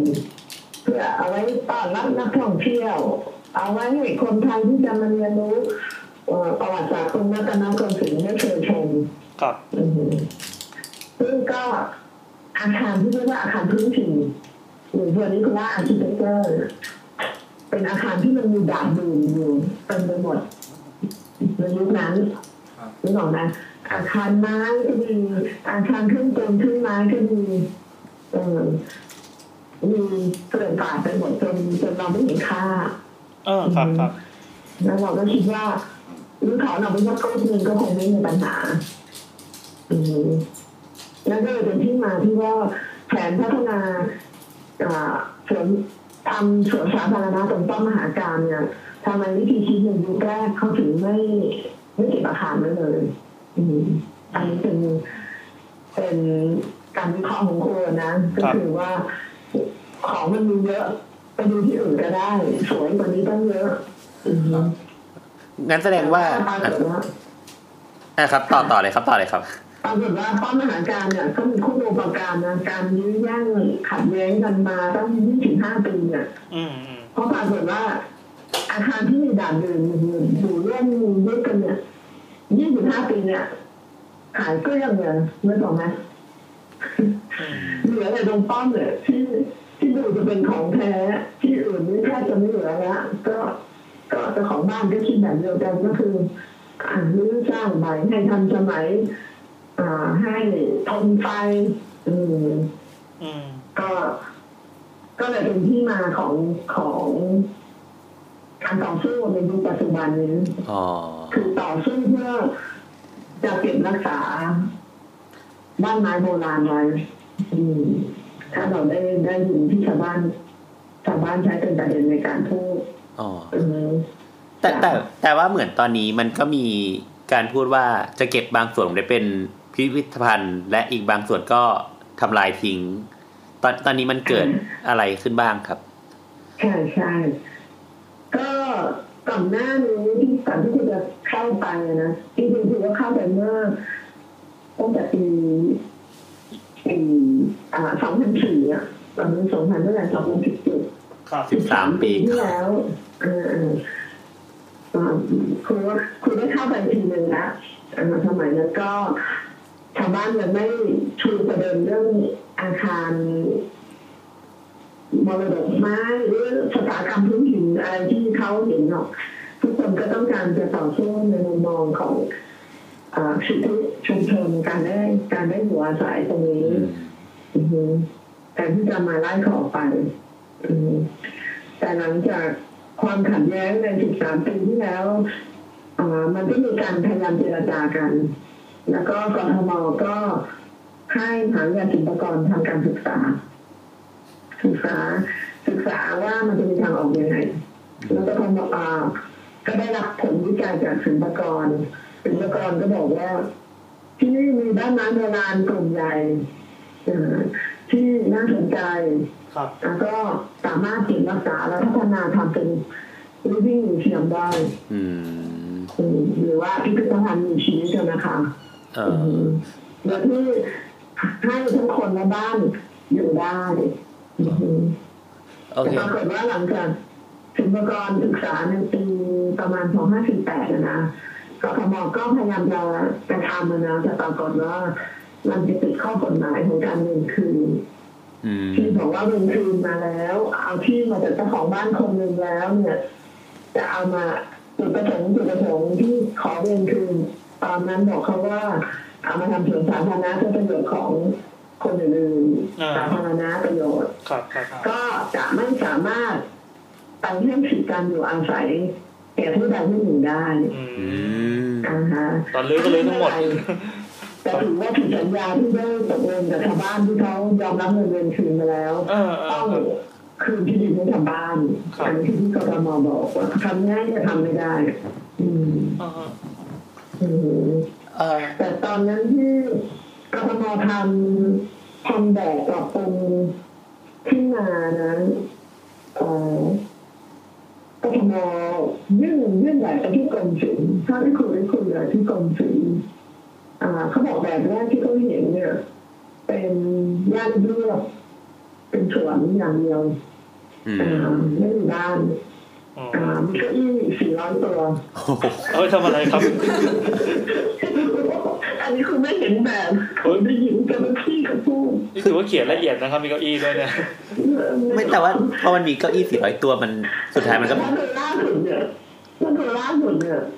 อ่าเขาก็มีแอนิเมชันแล้วนะกับพมอทำแอนิเมชันแล้วก็เอาไปเรียกว่าแคปเจอร์ภาพจากแอนิเมชันไปติดป้ายทั่วกทมเลยทุกนั้นเห็นไหม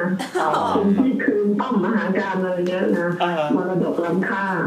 อ่ะคุณสมรักมีบ้านประมาณห้าหลัง อ๋อ เออแต่จริงๆมันมีบ้านมากกว่านั้น อืม ครูทำงานสมาคมสถาบันนี้ด้วย แล้วครูก็พาเด็กลงไปเขียนแบบ เพื่อเพื่อสำรวจบ้าน เท่าที่เราจะทำได้อะนะ เรามีเวลาทำเราก็จะทำที่ห้าหลัง แต่ว่าเราก็มาทำข้อเสนอ มาทำข้อเสนอผ่านสมาคมสถาบันนี้แล้วก็นำเสนอเข้าไปบอกบอกยังคณะกรรมการกลุ่มที่เขากำกับกทมอีกทีนะนะ อืมก็บอกเขาว่ามันมีบ้านที่น่าสนใจ อย่างน้อยก็ยี่สิบสี่หลังที่น่าจะเก็บไว้ อืม อืม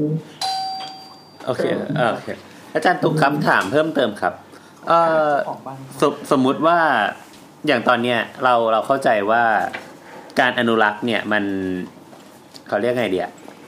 มันมันมันมันมีมูลค่าทางในทางในแง่ของการเก็บรักษาบางอย่าง แต่ว่าในตัวของชาวบ้านที่อยู่อาศัยอะครับ เขาจะได้อะไรคืนมาจากการอนุรักษ์อันเนี้ยครับ อืม เพราะเพราะหมายถึงว่า แล้วพูดถึงป้อมมหาการใช่ไหม อ่าครับผม ทั่วๆไปใช่ไหม อ่าสมมติโดยทั่วไปครับ เพราะว่าสมมติว่าเราเป็นชาวบ้านเราก็อยากได้ อาคารที่ทนไฟได้ อ่าใช่ใช่ คุณภาพชีวิตที่ดี ไม้เดิมก็ผุแล้วก็อยากจะใบ้ า ไปปูกระบ้งกระเบื้องใหม่อะไรอย่างเงี้ยครับ ใช่ครับ อะไรคือสิ่งจูงใจหรือว่าบอกเขาว่านี่คือสิ่งที่จำเป็นต้องเก็บรักษา และเขาจะได้อะไรคืนมาจากการรักษาสิ่งนั้นครับ ก็ถ้าถามประเด็นนี้ใช่ไหม ใช่ครับ เป็นตัวอย่างของอาคารที่สมาคมสถาบันให้รางวัลอนุรักษ์ดีเด่นทุกปีเลยนะ อ่าครับครับ ถ้าเราอยากเห็นก็เข้าไปดูในเว็บของสมาคมได้ หรือว่าไปดูที่งานสถาปนิกนะอ่าก็หลายอาคารที่เจ้าของอาคารปรับปรุงโดยคงสภาพเดิม อืม ก็มี อืม หรือปรับปรุงโดยเปลี่ยนแปลงสภาพอาคารให้เข้ากับวิถีชีวิตสมัยใหม่ ครับ แต่ยังคงรักษาคุณค่า หรือว่าบรรยากาศได้ อ๋อ ถ้าเราเห็นงานของฝรั่งที่เขาออกแบบ บางทีเขาเอาอาคารเก่า เก็บเป็นหน้ากากไว้เข้าไปข้างในนี่เปลี่ยนแปลงใหม่หมดเลย เป็นชีวิตที่ทันสมัย อืม อืม มันก็มันก็มีหลายระดับของการอนุรักษ์กันนะคะ อ๋อครับ ค่ะ คือเมื่อกี้เราเรานั่งคุยกันว่า อย่างอย่างในต่างประเทศมันจะมีการจูงใจให้คนยังเก็บรักษาบ้านเก่าหรืออาคารเก่าไว้ ในประเทศไทยมีลักษณะตัวอย่างของการจูงใจจากภาครัฐแบบแบบนี้บ้างหรือเปล่าครับ อืมต้องตอบว่ายังไม่มี ลุ้นมากเลยเมื่อกี้ โอ้ยเออมันลุ้นหวยเลย ดึงใจอะคนคับเลยเออเช่นบังคับเรื่องอ่าสีอาคารเรื่องหน้ากากสมมติมันเป็นเมืองเก่าเจ็ดร้อยปีอะไรเงี้ยนะครับ ครับ อ่าเขาบังคับเลยหน้ากากอาคารเนี่ยห้ามแตะต้อง เป็นหน้าที่ของทางการดูแลรักษาเจ้าของบ้านอยู่ข้างในจะทำอะไรก็อยู่ในบ้านไปอะไรประมาณนี้ อ๋อ อ่าฮะ มันเป็น อืม ออกมาลักษณะของผังเมืองแล้วเหมือนที่เชียงใหม่ก็โดน ก็จะมี อ่าอ๋อก็จะเป็นลักษณะ คือเวลาเขาสั่งเขาสั่งกวาดลงมาเลยแหละครับ อะไรนะ เวลาเขาสั่งนี่คือเขาสั่งจากเอ่อเรียกว่าอะไรอะเหมือนเหมือนเหมันกวาดไปเลยใช่ไหมครับว่าโซนนี้จะต้องมีกติกาอย่างนี้อย่างนี้คุณ อ่ามันอาจจะมีผังเฉพาะอ่า มันมีกติกาเฉพาะเช่นเรื่องผังเมืองเฉพาะ ครับค เมื รับ องเก่าในการควบคุมอ่ากฎหมายของเขาอาจจะลงรายละเอียดได้แล้วก็พูดถึงกฎหมาย ก็ปฏิบัติตามรักษากฎหมายอ่ะ ครับ สองนะ นึกออกครับ อันนี้ อันนี้ไม่สองนะครูคงไม่พูดอะไรที่มันละเมิดใคร อ่าครับเข้าใจครับ ละเมิดประเทศใดประเทศหนึ่งนั้น ครับ เออ อ้าวก็แสดงว่าแสดงว่าสมมติว่าผมมีบ้านอยู่หลังหนึ่ง เจ้าคุณปู่อุตสาห์มอบมาให้เนี่ยแล้วผมได้อยู่บ้านหลังนั้น ผมก็ต้องอยู่ตัวรีบๆอยู่ในบ้านอะไรอย่างนี้หรือเปล่าครับ ก็อันนี้ก็ขึ้นอยู่กับกฎหมายของแต่ละประเทศนะนะบาง อ๋อครับครับมั เป็น นวนในการต่อเติม อ่าฮะ ในการเช่นจะต่อเติมอาคารขนาดนี้ต้องมีสถาปนิกต้องมีวิศวกรรับรองอะไรอย่างเงี้ย อ๋อ มี ฮะ เงินทุนเหมามาต่อเอาต่อเอาเรื่องช่างอลูมิเนียมมาต่อต่อตรงนู้นนี่ได้ อืม มันก็ทำให้เขารุ่งยากอะไรอย่างเงี้ยอืมแล้วมันอาจจะมีมาตรการจูงใจเช่นเรื่องของการลดภาษีภาษีอาคาร หรือว่า อ๋อครับครับเออเออน่าสนใจ อ่าด้านอื่นๆแต่ประเทศไทยแต่สำคัญที่สุดไม่ใช่ว่าไม่ใช่ว่าเฉพาะประเทศไทยนะกฎหมายข้อบังคับอะไรมันก็บังคับคนไม่ได้ ถ้าตัวเขาไม่เห็นค่า อ่า นึกออกไหม ครับครับ ค่ะ อืม ที่สงขลาเคยมีทั้งจังหวัดสงขลาเขาก็ไอ้ทั้งสงขลาเมืองเก่าเนี่ย มันก็มันก็ เป็นเมืองเก่าที่ชาวบ้านก็รู้แล้วมันมีค่า แล้วก็กรมศิลป์ก็ไปขึ้นทะเบียนอาคารอะไรไว้แล้ว มันมีเคสที่ว่าเจ้าของก็ซัฟเฟอร์ คือเหมือนเขาก็ไม่ไม่สามารถซ่อมมันได้ อ่า ไม่มีแรงซ่อมเท่าไหร่ก็ไม่รู้ ครับ เขาก็ยอมปล่อยให้อาคารมันเปื่อยพังลงไปคาตา โอ้ เพื่อเขาจะได้สร้างอาคารขึ้นใหม่ อืม อืมอันนี้ก็น่าสงสารคนรัฐก็ไม่สปอร์ตอะไรเลย เออเออ ใช่ อย่างที่ญี่ปุ่นคุณไปดูงานเนี่ยเขาส่วนกลางของของประเทศเนี่ยเขาซัพพอร์ตมันที่ที่ท้องถิ่นเหล่านั้นเขาบอกเปอร์เซ็นต์เก้าสิบเปอร์เซ็นต์ โห แล้วก็อบตท้องถิ่นเทศบาลท้องถิ่นสำซัพพอร์ตอีกห้าเปอร์เซ็นต์อะไรอย่างเงี้ยนะ โอ้โหแทบจะฟรี ออกแค่ เป็นน้ำนี่ส่งเรื่องอย่างเดียวเลย เออออกแค่ค่าตะปู เออ โอ้โห คือคือมันก็คือขึ้นอยู่กับวิสัยทัศน์คือ เออครับ การเห็นคุณค่าตั้งแต่เจ้าของบ้านเจ้าของเมืองเจ้าของประเทศเลยล่ะ อืม อืมว่าจะจริงจังในเรื่องนี้แค่ไหน เราเราการการที่เราจะเขาเรียกอะไรอะสื่อสารกับคนทั่วไปอะครับ ให้เขารู้สึกว่า เขาต้องวางแผน อ่าครับ เราตอนนี้ในเขาเรียกอะไรอะเอ่อแนวทางที่อาจารย์กำลังทำอยู่อะครับ มีแนวทาง อืม อะไรที่อยากจะพูดกับคนทั่วไปให้แบบรู้สึกว่าอาคารท้องถิ่นอาคารเก่ามันสำคัญ เอ นะ อ ได้ได้จริงๆในที่ผมที่บอกคือเป็นเฟืองจากเฟืองอันหนึ่งอะนะ ในการที่จะสอนเด็กสถาปัตย์ผมคิดว่าเด็กสถาปัตย์ก็เป็นตัวร้ายเหมือนกัน ทำไมอ่ะ คุณสอนวิชาประวัติศาสตร์ด้วย อ่าครับ แต่สอนยังไงอ่ะเด็กมันก็หลับ ใช่ครับผมก็หลับครับ ใช่ไหม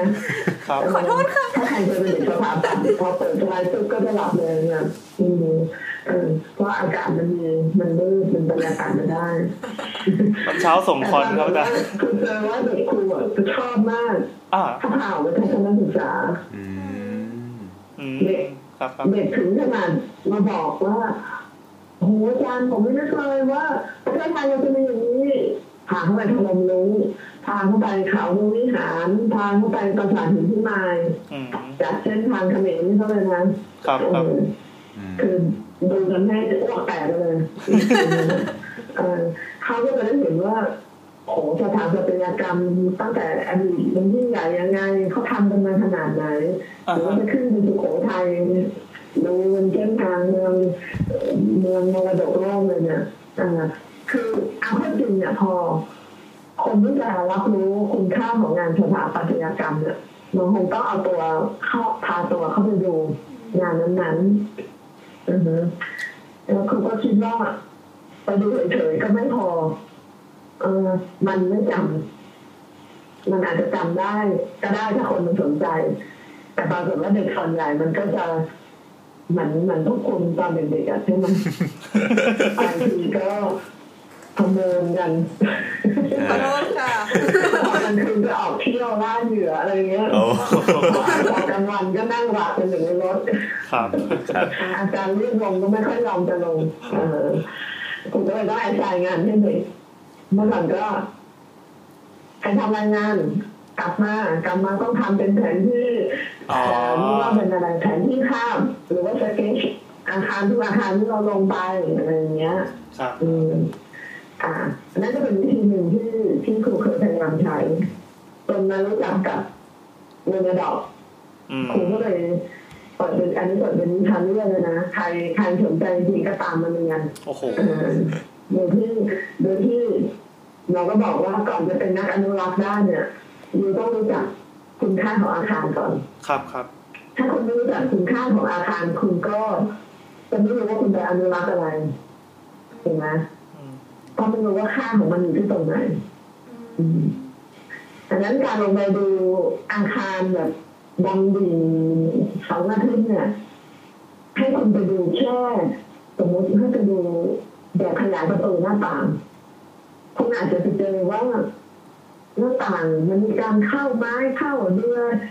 ทำเข้าลมที่แปลกประหลาดที่สดานอะไรก็ตามแต่นะฮะคุณก็จะออกมาบอกเราด้วยว่าคุณค่าของของประตูหน้าต่างที่นี่ อยู่ในระดับไหนอือฮึ อื อื ม อฮึแล้วซึ่งอาคารมันมีคุณค่าในหลาย ๆ หลายๆมิติมันดูออกมาในภาพรวมในเรื่องของฟอร์มของอาคารเรื่องของยุคสมัย หรือจะดูลึกเข้าไปถึงคุณปัญญาช่างในการประกอบไม้ในการทำลายฉลุหรือว่าปูนปั้นประดับหรืออะไรพวกนี้มันมีมันมีคุณค่าเท่านั้น อืมถ้าเราจะเป็นนักอนุรักษ์สถาปนิกเป็นนักอนุรักษ์แล้วไม่รู้จักการสำรวจเนี่ยเราก็จะสามารถชี้นิ้วแล้วก็บอก อาคารนี้เก่าลบทิ้งไปผมสร้างใหม่ให้สวยๆได้ อืม เราก็คือเราเราจะไปตัดสินอาคารอย่างนั้นเลยเพราะว่าเราไม่ไม่รู้จักที่จะสำรวจ อืม อืม ค่ะ ก็ อืม นาน่าจะหมดแล้วนะงั้นผมขอถามคำถามสุดท้ายนะครับ อาจารย์อ่า ค่ะ สมมติว่าหนึ่งร้อยปีข้างหน้าเรายังอยู่กันครบนะครับ เอ่ออยัง นี้อยู่ไปแล้ว อาจารย์ต้องอยู่ค่ะอาจารย์ต้องอยู่ แล้วตึกตึกรามบ้านครับผม ตึกรามบ้านช่องอาคารพาณิชย์ทาวน์เฮาส์ทาวน์โฮมอย่างทุกวันเนี้ย มันจะมีคุณค่าให้อนุรักษ์ไหมครับ อ๋ออืมจริงๆอะการอนุรักษ์เนี่ยมันก็ส่วนหนึ่งมันก็คืออนุรักษ์เพื่อความทรงจำของมนุษย์ด้วยนะ อ่าครับ อ่าฮะอย่างพวกคนดูหนังเรื่องแฟนฉันเนี่ย ค่ะ จริงๆเราก็ไม่รู้ อินครับอินครับ ค่ะอิน จริงเหรออ๋ออ่าเพราะว่าคนก็อินเพราะว่ามันเป็นยุคที่เราเติบโตขึ้นมา ครับ ถูกไหมยุคที่เราทันเห็นยุคที่เราเรารู้สึกว่า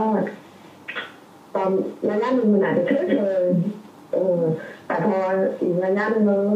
เราจะรู้สึกเหมือนได้กลับไปบ้านเก่าอะไรเงี้ย อืม เออเอออะไรประมาณนี้ ถึงเวลาอีกร้อยปีข้างหน้า เขาก็อาจจะอนุรักษ์บ้านแลนด์แอนด์เฮาส์เท่านั้นถ้ามันมันไม่ทิ้งหมดเหลืออยู่ปุ๊บเดียวอะไรอย่างเงี้ย คือมันจะมามีการอนุรักษ์ในฐานะที่มันเป็นอ่าคือว่า เป็นไมล์สโตนครับ หายากแล้วอะไรอย่างเงี้ย อ่า อืม ครับ อ่ามันอาจจะไม่สวยที่ว่าอ อ่า ย่าง มัน บ้า อานจจะไม่สวย ต้นมหาการที่ครูบอกว่า24หลังที่คนอนุรักษ์เนี่ อ่าย ครับครับ มันก็มีก็ที่มันไม่สวยในสายตาของของผู้บริหารกทมเจ้าหน้าที่กทมก็เขาก็เป็นคนยุ่งเหยิงกับครูคือเราจะเห็นของที่สวยมากกว่านั้น อืมแต่ความจริง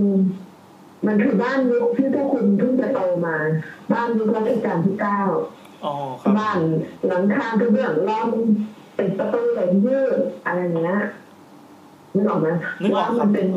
บ้านร่วมสมัยที่เราเห็นเรื่องชินตา เออเออ แต่ปรากฏว่าบ้านพวกเนี้ยไม่เหลือแล้วนะ บ้านที่เป็นขึ้นปูนขึ้นไม้เดี๋ยวนี้ไม่มีใครสร้างบ้านขึ้นปูนขึ้นไม้ละ ใช่ครับ ก็เป็นไม้เทล่า ครับ อืม ไม้มันแพงครับ ค่ะอ่าน่าแพงน่าแพง ครับ แล้วผมถึงบอกว่า การอนุรักษ์มันเป็นการอนุรักษ์ความทรงจำเพราะฉะนั้นถ้าเราเก็บมรดกสถานกรรมรัชกาลที่เก้าย้อนขึ้นไปเท่าที่เราจะเก็บได้ในป้อมมหาการไว้ให้หมดเนี่ยอ่าเก้าขึ้นไปรัชกาลที่เจ็ดขึ้นไปรัชกาลที่ห้าเนี่ย เราก็จะได้ไซส์ของมิวเซียมที่ประกอบไปด้วยอาคารไม้ในหลายยุคสมัย อืม แล้วก็มีเรื่องราวที่จะบอกเล่าคนรุ่นหลังนะคะ ครั เขา บ ไม่ไม่ใช่ราชการที่เก้าละนี่คือราชการที่สิบละ ครับ เราก็ไม่รู้สถานการณ์จะเป็นยังไง อืมไม่ แต่ ได้ ถ้าเราเท่านี่แหละค เข้า รับ ไปในมหาการเราอาจจะไม่เห็นหมดเลย อ๋อครับ ร้อนเท่าไหร่เท่าที่เราจะเก็บบ้าน โอ้ อืม อืม เกิดในจิตวิญญาณนักอนุรักษ์เกือบ คำถามนึงเดี๋ยวก็ต้องเติมนิดนึง ครับ เรื่ ครับ ของว่าคนเจ้าของอาคารจะได้อะไร เออเออครับครับ ค่ะ มาอ่า คนที่เก่งเนี่ยคือ คือต้องดูก่อนว่าในบ้านเนี่ยมันมีคนหลายหลายวัยใช่ไหม ครับ บางบ้านก็มีคนแก่มีปู่ย่าตายาย ค่ะ อ่ามีเด็กรุ่นใหม่ที่จะเติบโตต่อไปอือฮึบางทีการเอาคนแก่เขาย้ายไปขึ้นคอนโดเนี่ยบางทีเขาก็แซนนะ อ่าใช่ใช่ ติดบ้านติดเพื่อนบ้านติดชุมชนที่เราเคยอยู่ ติดตลาดที่เราเคยไปจ่ายกับข้าวทุกวันอะไรอย่างเงี้ยนะคะการทำให้คนทุกเพศทุกวัย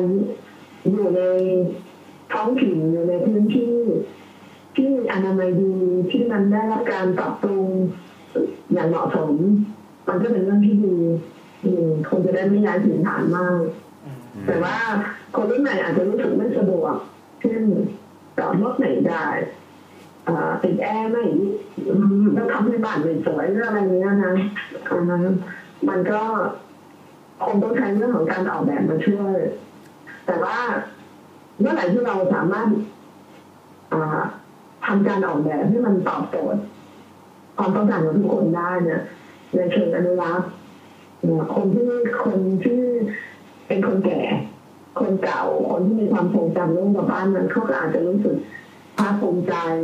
รู้สึกมีความสุขอืมหรือว่าคน คนจากที่อื่นๆก็อาจจะมาขอแวะเวียนดูหรือว่ากองถ่ายหนังอาจจะมาขอเช่าที่ถ่ายหนัง อืม ก็มีเยอะมากเลยที่ว่าบ้านบ้านที่สมาคมให้รางวัลสถาบันดีเด่นไปกลารเป็นโลเคชั่นถ่ายหนังก็น่าดูเลย อ๋อครับ อืมก็ทำรายได้ หรือว่าทำให้ชุมชนทั้งชุมชนที่ช่วยขึ้นมาช่วยกันอนุรักษ์แล้วก็เก็บวิถีเก่าๆไว้ได้เนี่ยถ้ากลารเป็นชุมชนท่องเที่ยวเป็นที่สนใจของของคนต่างถิ่น อืม นี่ก็คือ ครับครับ ค่ะ โอ้เต็มอิ่ม ค่ะ สะใจมากเลยครับอาจารย์ครับ ไม่มีใครหลับเลยครับ ไม่มีใครรับ ตื่นเต้นครับ ไม่มีใครเข้าคุยเลยเข้าคุยคนเดียว ไม่ตั้งใจฟังอาจารย์มากเลย ใช่ครับ สมัยเรียนทำไมไม่ตั้งใจอย่างนี้ก็ไม่รู้ เข้าค่ายเหรอครู งั้น เรียนดีๆมากกว่านั้น ให้ให้ให้อาจารย์ตุ๊กขายของก่อนละกันครับแต่ช่วงขายของละ อ่ะก็เรียนเชิญด้วยว่าเด็กๆทุกคนเข้าใจว่าคนฟังรายการนี้น่าจะมีเด็กๆกันเนาะแล้วคนที่อยากเรียนหาศาสตร์ ใช่ แล้าควรับ คนที่สนใจว่าสถาปนิกก็ทำอะไรกัน อ่าใช่ นะคะ ไปชมงานสถาปนิก60 อ๋อครับ อ่าที่เราจะจัดวันที่ 2 ถึง 7 พฤษภาคม ที่ อิมแพ ที่ ค ไหนที่อินเทอร์อันนี้ ครับ นะครับ ครับ อันนี้น่าจะเป็น challenger นะครับ ใช่ อ่าใช่ใช่มันเขาตรงนั้นเขาเรียกอินแพคทั้งหมดแล้วมันมันมันไอตัวที่มันจัดที่ชาเลนเจอร์ อ๋อครับผม จ้ะเรามีบูธบูธของเงินดอกนะคะและเป็นเรื่องชมได้ครูก็อยู่แถวนั้นแหละนะคะแล้วก็ยังมีบูธของของอ่าเรียกว่าสถาบันกับสังคม อืม นะคะจะโชว์เรื่องที่เราไปมีส่วนเกี่ยวข้องทั้งเรื่องป้อมมหาการเรื่องทางเลี่ยงแม่น้ำเรื่อง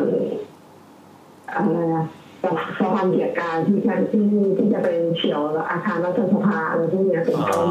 ต้นก็คือประเด็นที่สมาสมาคมสถาบันนี้ได้ทำการทักท้วง ครับ กับกับผู้มีอำนาจในการตัดสินใจ อืม ไม่ได้ทักท้วงเพื่อประโยชน์สมาคมนะคะ แต่เราทักท้วงทักท้วงเพื่อประโยชน์ของทุกคนให้ได้งานออกแบบที่มันมีคุณค่า ครับ ที่มันสมเงินที่จ่ายไป อืม นะคะอ่าเรียกว่าร้านอะไรนั่นอ่ะอืม เดี๋ยวโดนอีก อาจารย์ก็ชวนไปมุงดราม่ากันนะครับ ก็ว่าไปกันนะเอ่องานสถาปนิกไม่ได้แปลว่ามีการสถาปนิกมาเดินชนกันต้องเชิญชวนชาวบ้านให้มาดูให้ได้ ค่ะ แล้วถ้าชาวบ้านเดินเข้าใจในบูธสัพพลายเออร์ไม่เข้าใจเนี่ยมาเล่นที่บูธเดินมาดอกกันได้เลย อ๋อ มาเล่นกับเรื่องชุมชนที่เรื่องบ้านที่เรื่องย่านเก่ามันก็มีภาพสวยๆที่ที่ชาวบ้านก็ดูเข้าใจ อืม อ่าแล้วหลังจากนั้นเขาเดินแวะไปหมอบ้านปรึกษาเรื่องการซ่อมบ้านอ่ามีปัญหาเกี่ยวกับบ้านทำยังไงมีของแจกด้วยนะมีของแจกไปเรียนรียนมา โอเคครับ มีของแจกเลยครับไปครับ แน่นอนแน่นอนเรามีปีนี้เราทำหนังสืออาสาในเวอร์ชันใหม่เป็นเล่มใหญ่ โอ้ ที่อาสาครู ครับ เล่มใหญ่ประมาณ A3 เลยจริงๆมันเป็นหนังสือแจกฟรีนะคะ ครับ อาจจะเคยเห็นตามรถไฟฟ้าอะไรพวกนี้นะคะ แต่ในงานนี้ แต่ว่าที่งาน ซื้อ เราสั่งเพิ่มรู้สึกจะสองแสนห้าหมื่นเล่ม โอ้โห เพราะเรามีสถิติว่าคนมาชมงานสามแสนคน ครับ ใช่ อันนั้นตรงนี้ห้าหมื่นผมไม่ได้อืม ผมไปคนเดียวก็วนสามรอบแล้ว จะพูดถึงได้ทุกคนนะคะที่ที่ที่ดูหมอบ้านค่ะ มีเรื่องพิเศษที่เราดูปริ้นก็คืออ่าสถาปนิกแห่งแผ่นดินเป็นเรื่องของ อ๋อ รัชกาลที่เก้ากับงานสถาปัตยกรรม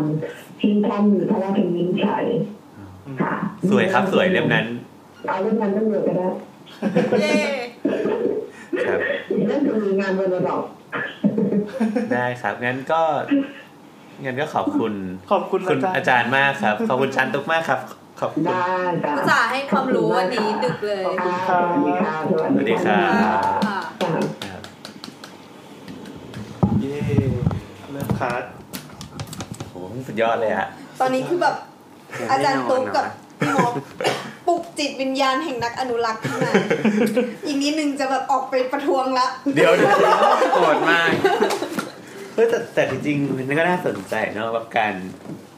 มนว่าประเด็นที่น่าสนใจที่อาจารย์ตุกพูดถึงเรื่องของการที่คนที่เคยอยู่อะเราพอยุคสมัยมันเปลี่ยนไปมันคือการชนกันของ เป็นรอยต่อ รอยต่อของยุคเนาะเรา อืมอืม เราก็บางทีเราก็มองไม่เห็นว่าเฮ้ยอาคารเก่าเนี้ยเราอยากได้คุณภาพที่ดี อืม ใช่ เราทำไมเราต้องรักษามันด้วยอะไรอย่างเงี้ย ใช่ อย่างตอนที่อาจารย์ตุ๊กพูดว่านักศึกษาพาไปพาไปเวอร์นาดอกเนี่ยก็ไม่เข้าใจกัน เฮ้ยคือตอนนั้นนะเราก็รู้สึกนะ เราแบบแค่ทำงานส่งอาจารย์ไปให้มันจบจบๆชั่วโมงนี้ไปไปที่ยว ทำไมเล่นอย่างนี้ ทำไมถึงได้เกรดเอ็ม นี่เราชอบมาก จริงป่ะ ไม่ คือตอนนั้นนะมันรู้สึกเหนื่อย แต่ ได้เกรด ว่า อะไรได้เกรดอะไร ได้ได้ดีอยู่ ได้ดี ได้ดีอ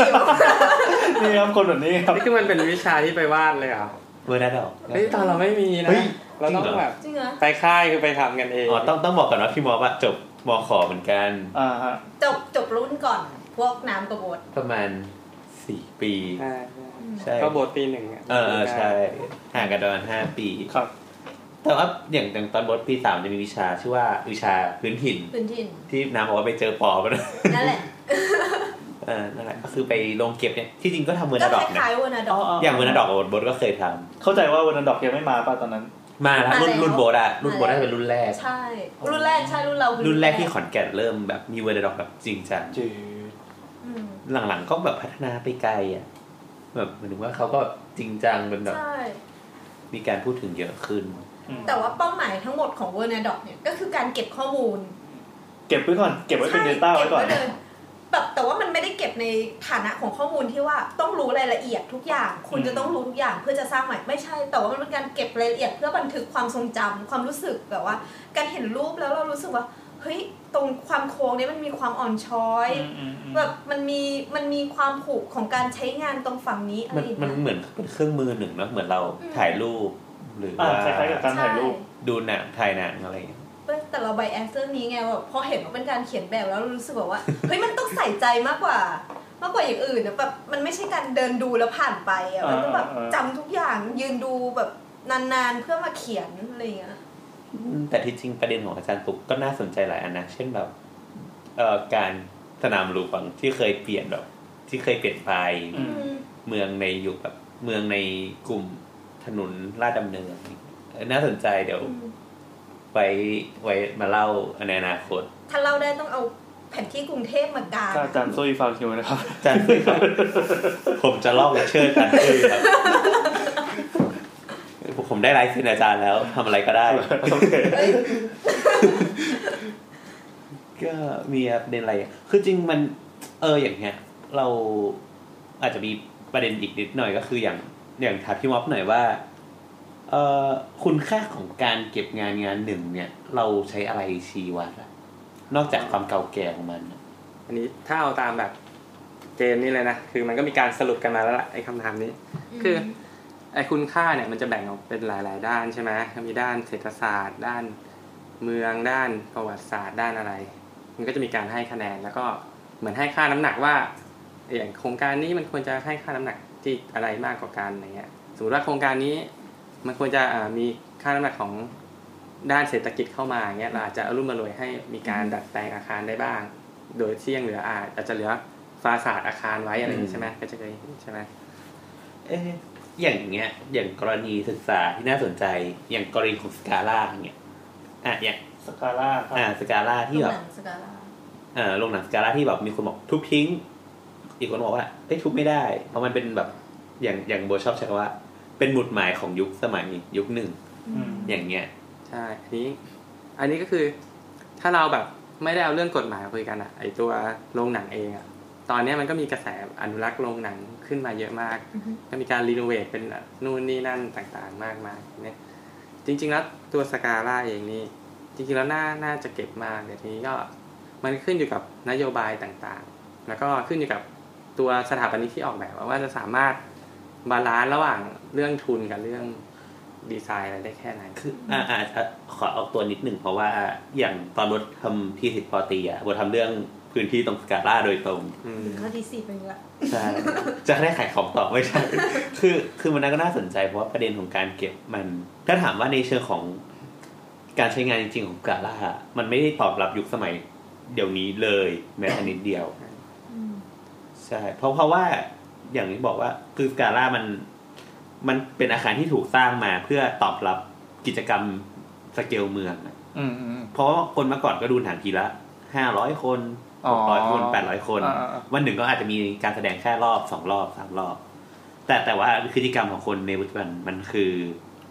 เปลี่ยนมันเป็นดูแบบมินิเคียเตอร์อะ สกาล่ามันรับได้กี่ที่นั่ง ประมาณเกือบพันที่นั่ง อืม ดังดังนั้นก็อย่างที่บอกว่า ทุกวันนี้เราจะเห็นแทสกาล่ามีงานอีเวนต์ไปลงบ้างมีคอนเสิร์ตเล็กๆไปลงบ้างแต่ว่าเออหมายถึงว่าผลตอบแทนอ่ะ มันไม่ได้ให้คืนกลับ คือเมื่อเมื่อเรามองพื้นที่ตรงนั้นน่ะ คือถ้ามองว่าเอ้ยคุณค่าด้านด้านเงิน เงิน เม็ดเงินที่มันกลับมาเนี่ยเหรอ เออเพราะว่าพื้นที่ตรงสกาล่าจริงๆอ่ะมันคือพื้นที่สีแดง พื้นที่สีแดงคือ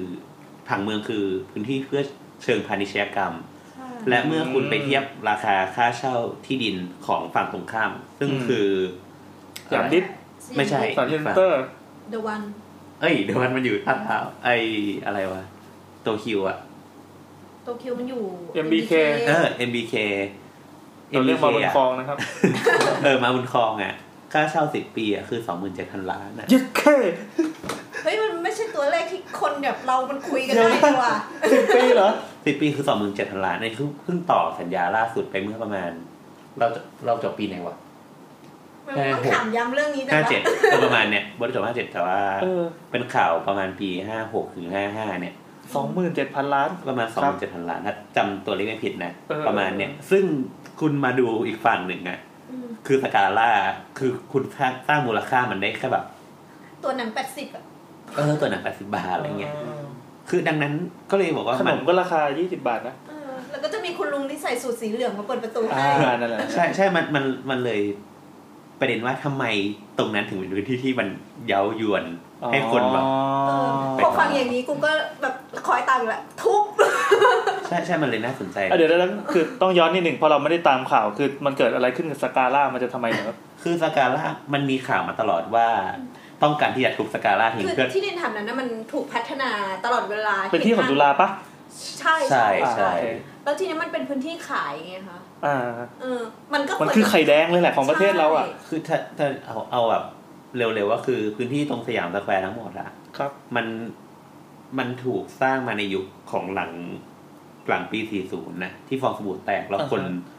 ต้องมาเช่าอาคารเล็กๆอะ อืม เป็นซอยซอย เออเป็นซอยซอยๆเล็กๆอะคือเหมือนว่าไอ้ตรงห้องแถวมันมีอยู่แล้ว แต่ว่าสยามสแควร์ที่เรารู้จักกันทุกวันเนี่ย ๆอ่าฮะ ที่มีร้านเล็ก ๆ ร้านรูเล็กๆขายเนี่ย มันคือมรดกของยักษ์หลังยุคปี 40 อืม ที่คนต้องต้องเช่าอะไรถูกๆ แล้วก็ปล่อยขายของให้เร็วที่สุดที่พื้นที่ที่มีคนอยู่ด้วยกันเยอะๆอะ อ่า เออ แต่แต่อย่างที่บอกว่าสกาล่าไม่ใช่ ไม่ใช่มรดกของ 40 นะสกาล่ามรดกเก่ากว่านั้นเยอะ ฉันอยู่มันทุกยุค ใช่ เป็นเจมาชานั่นเอง นั่นแหละก็ก็ประมาณนั้นมันมันมันก็เลยกลับไปสู่ว่า มูลค่าของการอนุรักษ์อะเมื่อมันเวียดกับเรื่องอื่นนะ อืมอืม มัน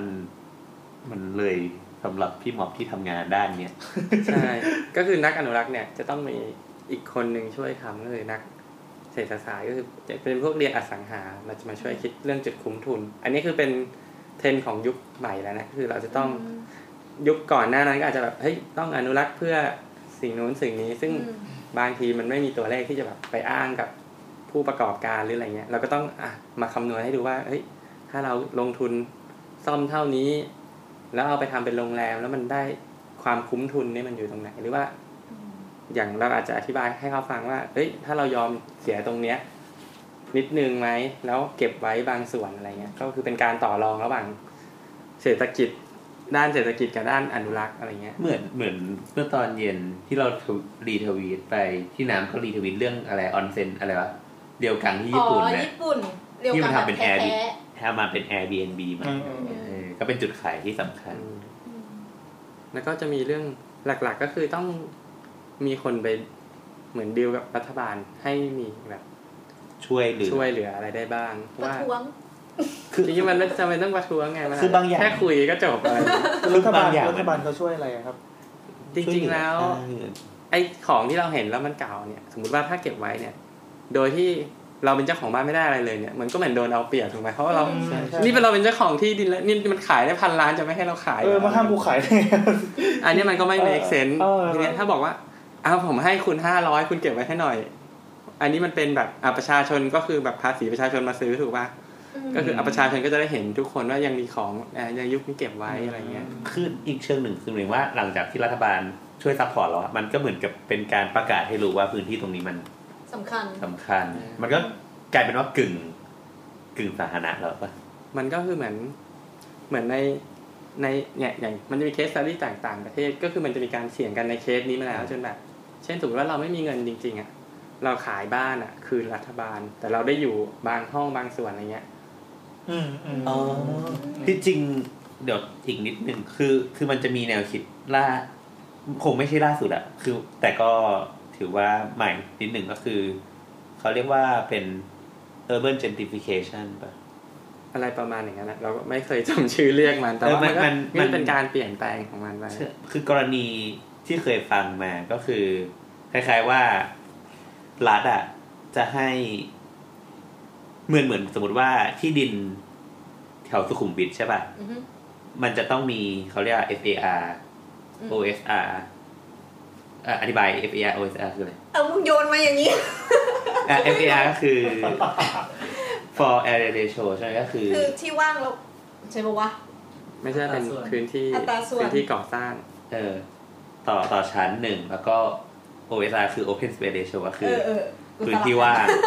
ซึ่งซึ่งรัฐอ่ะ ก็ก็มองถึงเรื่องการเก็บอนุรักษ์นี่แหละ เหมือนกัน รัฐก็เลยทำการคล้ายๆว่ามันจะมีแบบย่านแบบตลาดน้อย อืม เจริญกรุงอะไรเงี้ย ก็คือเหมือนว่า ก็ให้พวก developer พวกเนี้ย เข้าไปซื้อ เพื่อพั ซื้ ฒ อ นา ซื้อบ้านคล้ายๆว่า เราบอกว่า เราจ่ายเงินซื้อบ้านหลังเนี้ย อฮะ FAR ที่เราสร้างได้ก็จะเพิ่มขึ้น อืม ก็คือหมายถึงว่า เราช่วยรักษาพื้นที่ตรงนี้ไว้ อืม แล้วเราก็ให้ผลประโยชน์คุณในการ เคสอย่างนี้ในต่างประเทศมีเยอะเลย FAR ขยับขึ้นมาอีกนิดหนึ่งให้แบบสร้างมูลค่าตรงนั้นแทน เหมือนเหมือนสุราษฎร์จากพี่แอนสร้างคอนโดได้สี่ร้อยห้องใช่ป่ะ อืม ตามกฎหมายเนี่ยพี่แอนไปซื้ออีบ้านเนี่ยที่เจริญกรุงอะตลาดน้อยก็ได้ อืม สักหนึ่งสักหนึ่งหลังอะ แล้วคงสภาพนั้นบ้านหลังนั้นไว้ ก็เหมือนว่าให้เงินคนที่อยู่ตรงนั้นน่ะแล้วพี่แอนก็สามารถสร้างห้องได้สี่ร้อยสิบห้องเนี่ย อ๋อ แล้วป่ะก็คือมันก็คือเงินของพี่แอนที่เพิ่มขึ้น อย่างนั้นแทน อืมเหมือนเป็น เพราะเพราะว่าเขามองในมิติของนอกจากมิติของ การที่โครงสภาพของกายภาพของบ้านหลังนั้นไว้อะเขายังมองถึงเรื่องของภูมิปัญญาของคนที่เคยอยู่อะ อืม เช่นร้านขายว่าวร้านทำอะไรอะรองเท้าหนังอะไรเงี้ยคือในยุคสมัยนี้มันอะไรมันก็อุตสาหกรรมใช่ป่ะมันก็ก็อยู่ไม่ได้อะ อืม เออ ก็เลยเหมือนว่าก็เอาเงินตรงเนี้ยมาช่วยซัพพอร์ต ในประเทศไทยมันมีมันมีเคสหรือมีกรณีศึกษาอะไรทั่วประเทศเลยนะครับ จังหวัดอื่นก็ได้ที่มันอนุรักษ์ออกมาแล้วมันเวิร์กไหมครับ อืมถ้าถ้าเป็นเคสที่นิยมยกกันก็คือเป็นตลาดสามจุกที่แบบเป็น สับชุกที่สุ คนใน พรรณ ตลาดพยายามทำกันเองจนจนมันฮิตแล้วก็เกิดกระแสแบบเที่ยวตลาดเก่าร้อยปีอะไรอย่างเงี้ย อืม คือที่นี่เลย ก็สามชุกเป็นตัวจุดระเบิดทั่วประเทศไทยเลยใช่ไหมครับ ใช่ แต่ก็ก็มีสมาคมมีอะไรไปช่วยทำแล้วมีทำหาอะไรไปช่วย เพราะแต่เดิมนี่คือเริ่มโดยชาวบ้าน ไม่ไม่ก็เริ่มจากแบบ มหาลัย มหาลัยงานวิจัยอะไรเงี้ยก็เหมือน อ๋อ พยายามจะปรับปรุงแต่ว่า ครับ มันก็ใช่ว่าจะจะสามารถแบบเกิดขึ้นได้มันต้องใช้ปัจจัยด้านความเข้มแข็งของชุมชนอะไรอย่างเงี้ยด้วย ชาวบ้านต้องอินด้วยแหละว่างั้น ใช่ ครับ แล้วก็ชาวบ้านก็ตอบโจทย์ก็คือได้ประโยชน์ก็คือมีเป็นแหล่งท่องเที่ยวค้าขายได้อะไรเงี้ย อืมก็จะมีเชียงคานอีกที่หนึงก็เป็นใช่ไหม ใช่ มีที่ไหนอีกที่เราพอจะนึกออก จันทบุรี ใช่ตอนนี้ก็มีจันทบุรี อืม อัมพวาใช่ป่ะ ใช่ก็คือหลักๆมันก็จะเริ่มจากงานวิจัยพื้นถิ่นก่อนเนี่ยแหละที่แบบลงไปทำแล้วก็เออต้องต้องมาตรการแผนที่ดูตรงไหนมันพอจะเป็นไปได้แล้วพอทำเสร็จใช่ไหมเก็บข้อมูลว่าเรารู้ว่ามันสำคัญยังไงแล้วทีนี้ก็มาเฟสถัดไปก็คือ จะทำยังไงให้มันกลับมาแบบ เหมือนฟื้นฟูกลับมาได้อะไรเงี้ย ทีเนี้ยมันก็มีบทเรียนแบบว่า พอเราฟื้นฟูกลับมาเนี่ยทีนี้เราคอนโทรลมันไม่อยู่อย่างนี้ก็เป็นเฟสถัดไปคือเราจะมีการแบบ มันก็จะเละไป คอนโทรลตรงนี้ยังไงอะไรเงี้ยคือมันก็ต้องเหมือนเรียนรู้กันไปในแต่ละเคส แล้วมีมีเคสไหนที่เละไหมครับ ก็มีอัมพวา เอามาวาอืม ใช่แล้วก็เราจะเคยได้ยินข่าวที่แบบเหมือนจะมีคนพยายามจะทำโรงแรมที่มันดูแบบแมสก้อนใหญ่ๆอะไรเงี้ย อืม แล้วก็ดูแบบหน้าตาไม่ได้เข้ากับอาคารแถวนั้นอะไร ก็เห็นเงี้ย เหมือนมีปิ้นปิ้นๆมาเยอะเหมือนกันนะครับ ใช่ก็จะต้องเนี่ยก็จะเกิดกระแสสังคมจนต้องปรับแบบหรืออะไรแบบ อืม นี้ อืม อืมอืมก็ก็ถือว่าอันนี้ก็เป็นหนึ่งในแขนงของงานอนุรักษ์ อืมอืม เนาะเราก็ คือคืออนุรักษ์ไม่ได้แค่อนุรักษ์บ้านหลังเดียวนะ ใช่ มัน มัน จะต้องแบบภาพรวมของของ จริง ๆ มันกว้างมาก มันมี ตั้ง มิติของมัน ระดับเล็กสุดคือเป็นคนไปซ่อมเลย กับระดับแบบใหญ่ก็คือแบบวางแผน ระดับผัง มาสเต เล อย ร์แปน ครับ ต่างๆ ให้นโยบายให้อะไรอย่างเงี้ยครับ ไปต่อสู้กับรัฐบาลอะไรแบบเนี้ย อืมโอ้แต่วันนี้อินมากเลยนะขอบอกเรื่องนี้นี่อินมาก เอ่อเดี๋ยวเดี๋ยวขอย้อนกลับไปตรงที่มันมีตรงหนึงที่อาจารย์ตู้บอกว่า ถึงยุคหนึ่งบ้านมันจะค่อยๆหายไปนะครับเออมันน่าสนใจตรงที่ คือผมคิดว่าไอไอตัวสถาปัตยกรรมที่มันผุพังไปเนี่ยครับยกตัวอย่างเช่น บ้านไม้อะบ้านไม้อย่างของที่ญี่ปุ่นนะครับ เหมือนเขาเหมือนเขาไม่ค่อยสนใจ เวลาที่บ้านไม้เสียหายหรือว่าผุพัง คือพูดง่ายๆว่าเขาไม่ค่อยสนใจเรื่องการอนุรักษ์แต่ว่าเขาสนใจถึง การสร้างขึ้นใหม่อ่ะ มัน คือตรงนี้มันมีมันมีมันมีความหมายยังไงหรือเปล่าครับ อย่างเช่นผมคิดว่าในประการแรกมันอาจจะ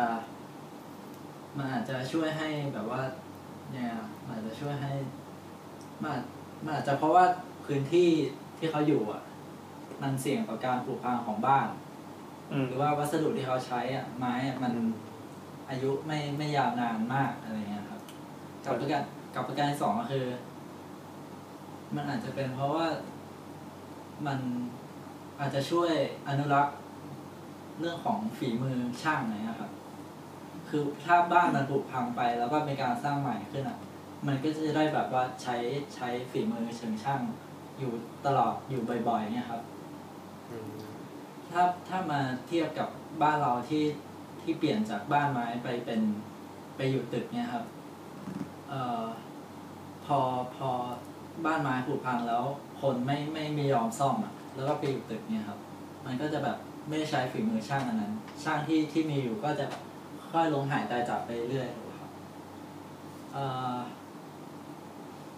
เนี่ยครับ ก็ก็อยากรู้ว่าอะไรที่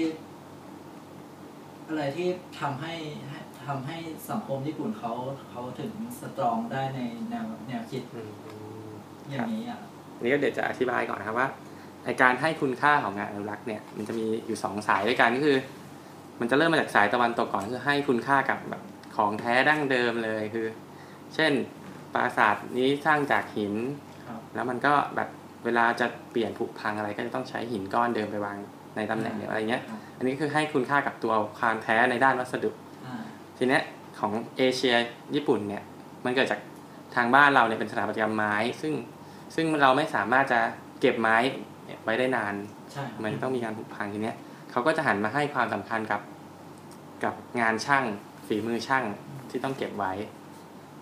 มันก็ก่อนหน้าเนี้ยมันก็จะมีเขาเรียกว่าชาร์เตอร์เวนิชชาร์เตอร์อะไรเงี้ยหรือว่ามันก็เหมือนการประชุมกันในการอนุรักษ์แล้วก็ออกออกเหมือนเป็นแนวทางคร่าวๆในการอนุรักษ์ขึ้นมา ครับ จนสักพักหนึ่งอ่ะมันก็จะมีเป็นโตเกียวชาร์เตอร์ก็จะพูดว่าเนี่ยถึงแม้ว่าการอนุรักษ์เนี่ยไม่ได้เก็บของแท้ไว้แต่ว่าเก็บสิ่งที่เรียกว่าเป็นฝีมือช่างไว้ ก็ยังถือว่ายังแบบยังได้อยู่ อืม เช่นเราจะเคยได้ยินแบบมีศาลศาลเจ้าหนึ่งเนี่ยของญี่ปุ่นเนี่ยเขาจะสร้างใหม่ทุกๆ 20 ปี อ๋อ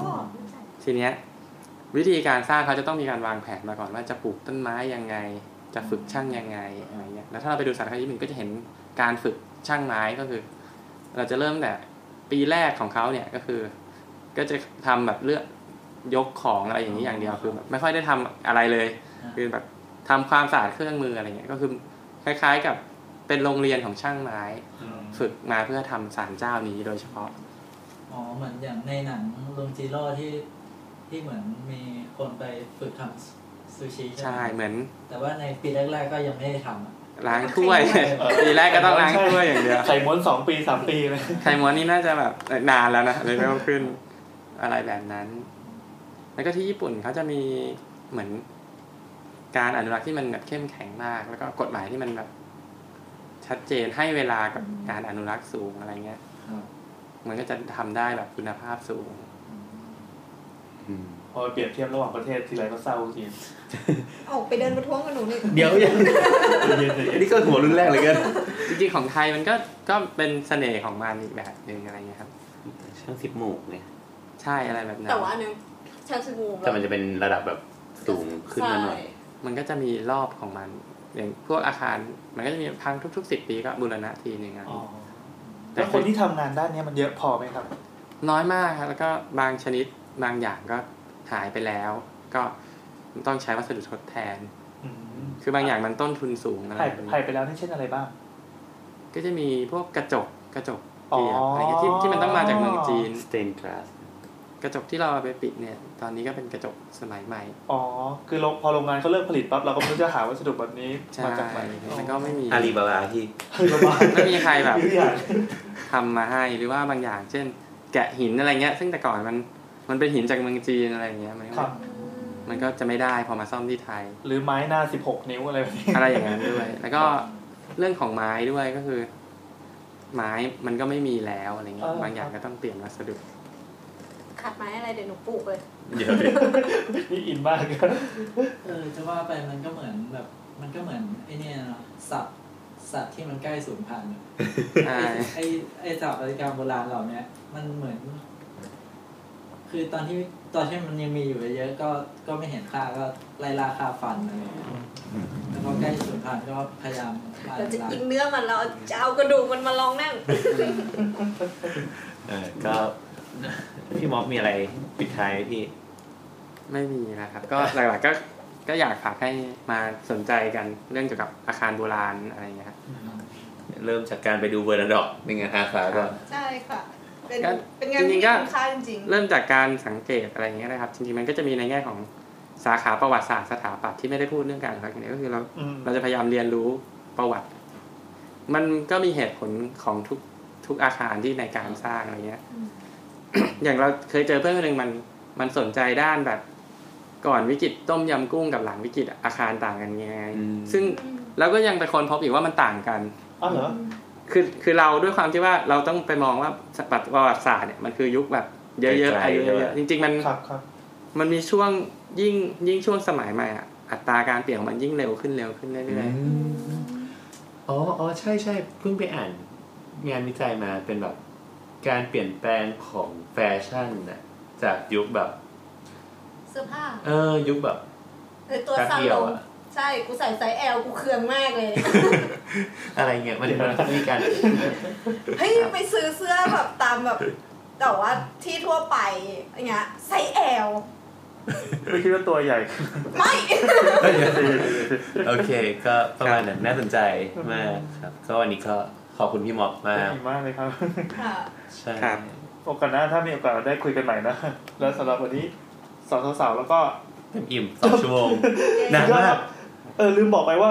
ขอบคุณสำหรับคอมเมนต์ข้างล่างนะครับ แบบมีคอมเมนต์ที่มาคอยทักท้วงหรือมาคอยเสนอความเห็นให้เรายินดีมากๆเลย อืม นะมีอะไรก็คุยกันนะครับ คุยด้วยคุยกับเราหน่อยหน่อยๆเราไม่ค่อยมีคนคุย เราอ่านทุกความเห็นครับ แต่ว่าอันไหนที่เราตอบไม่ได้ เราไม่มีปัญญาเราก็จะไม่ตอบ ไม่ตอบ เราไม่ออกก็จะส่งให้พี่พี่โอมา โอเค แล้วสำหรับสาวสาวๆวันนี้ EP หกก็ขอบคุณ ก็ขอบคุณมาก ครับ ครับ ขอบคุณ สวัสดีครับ สวัสดีครับ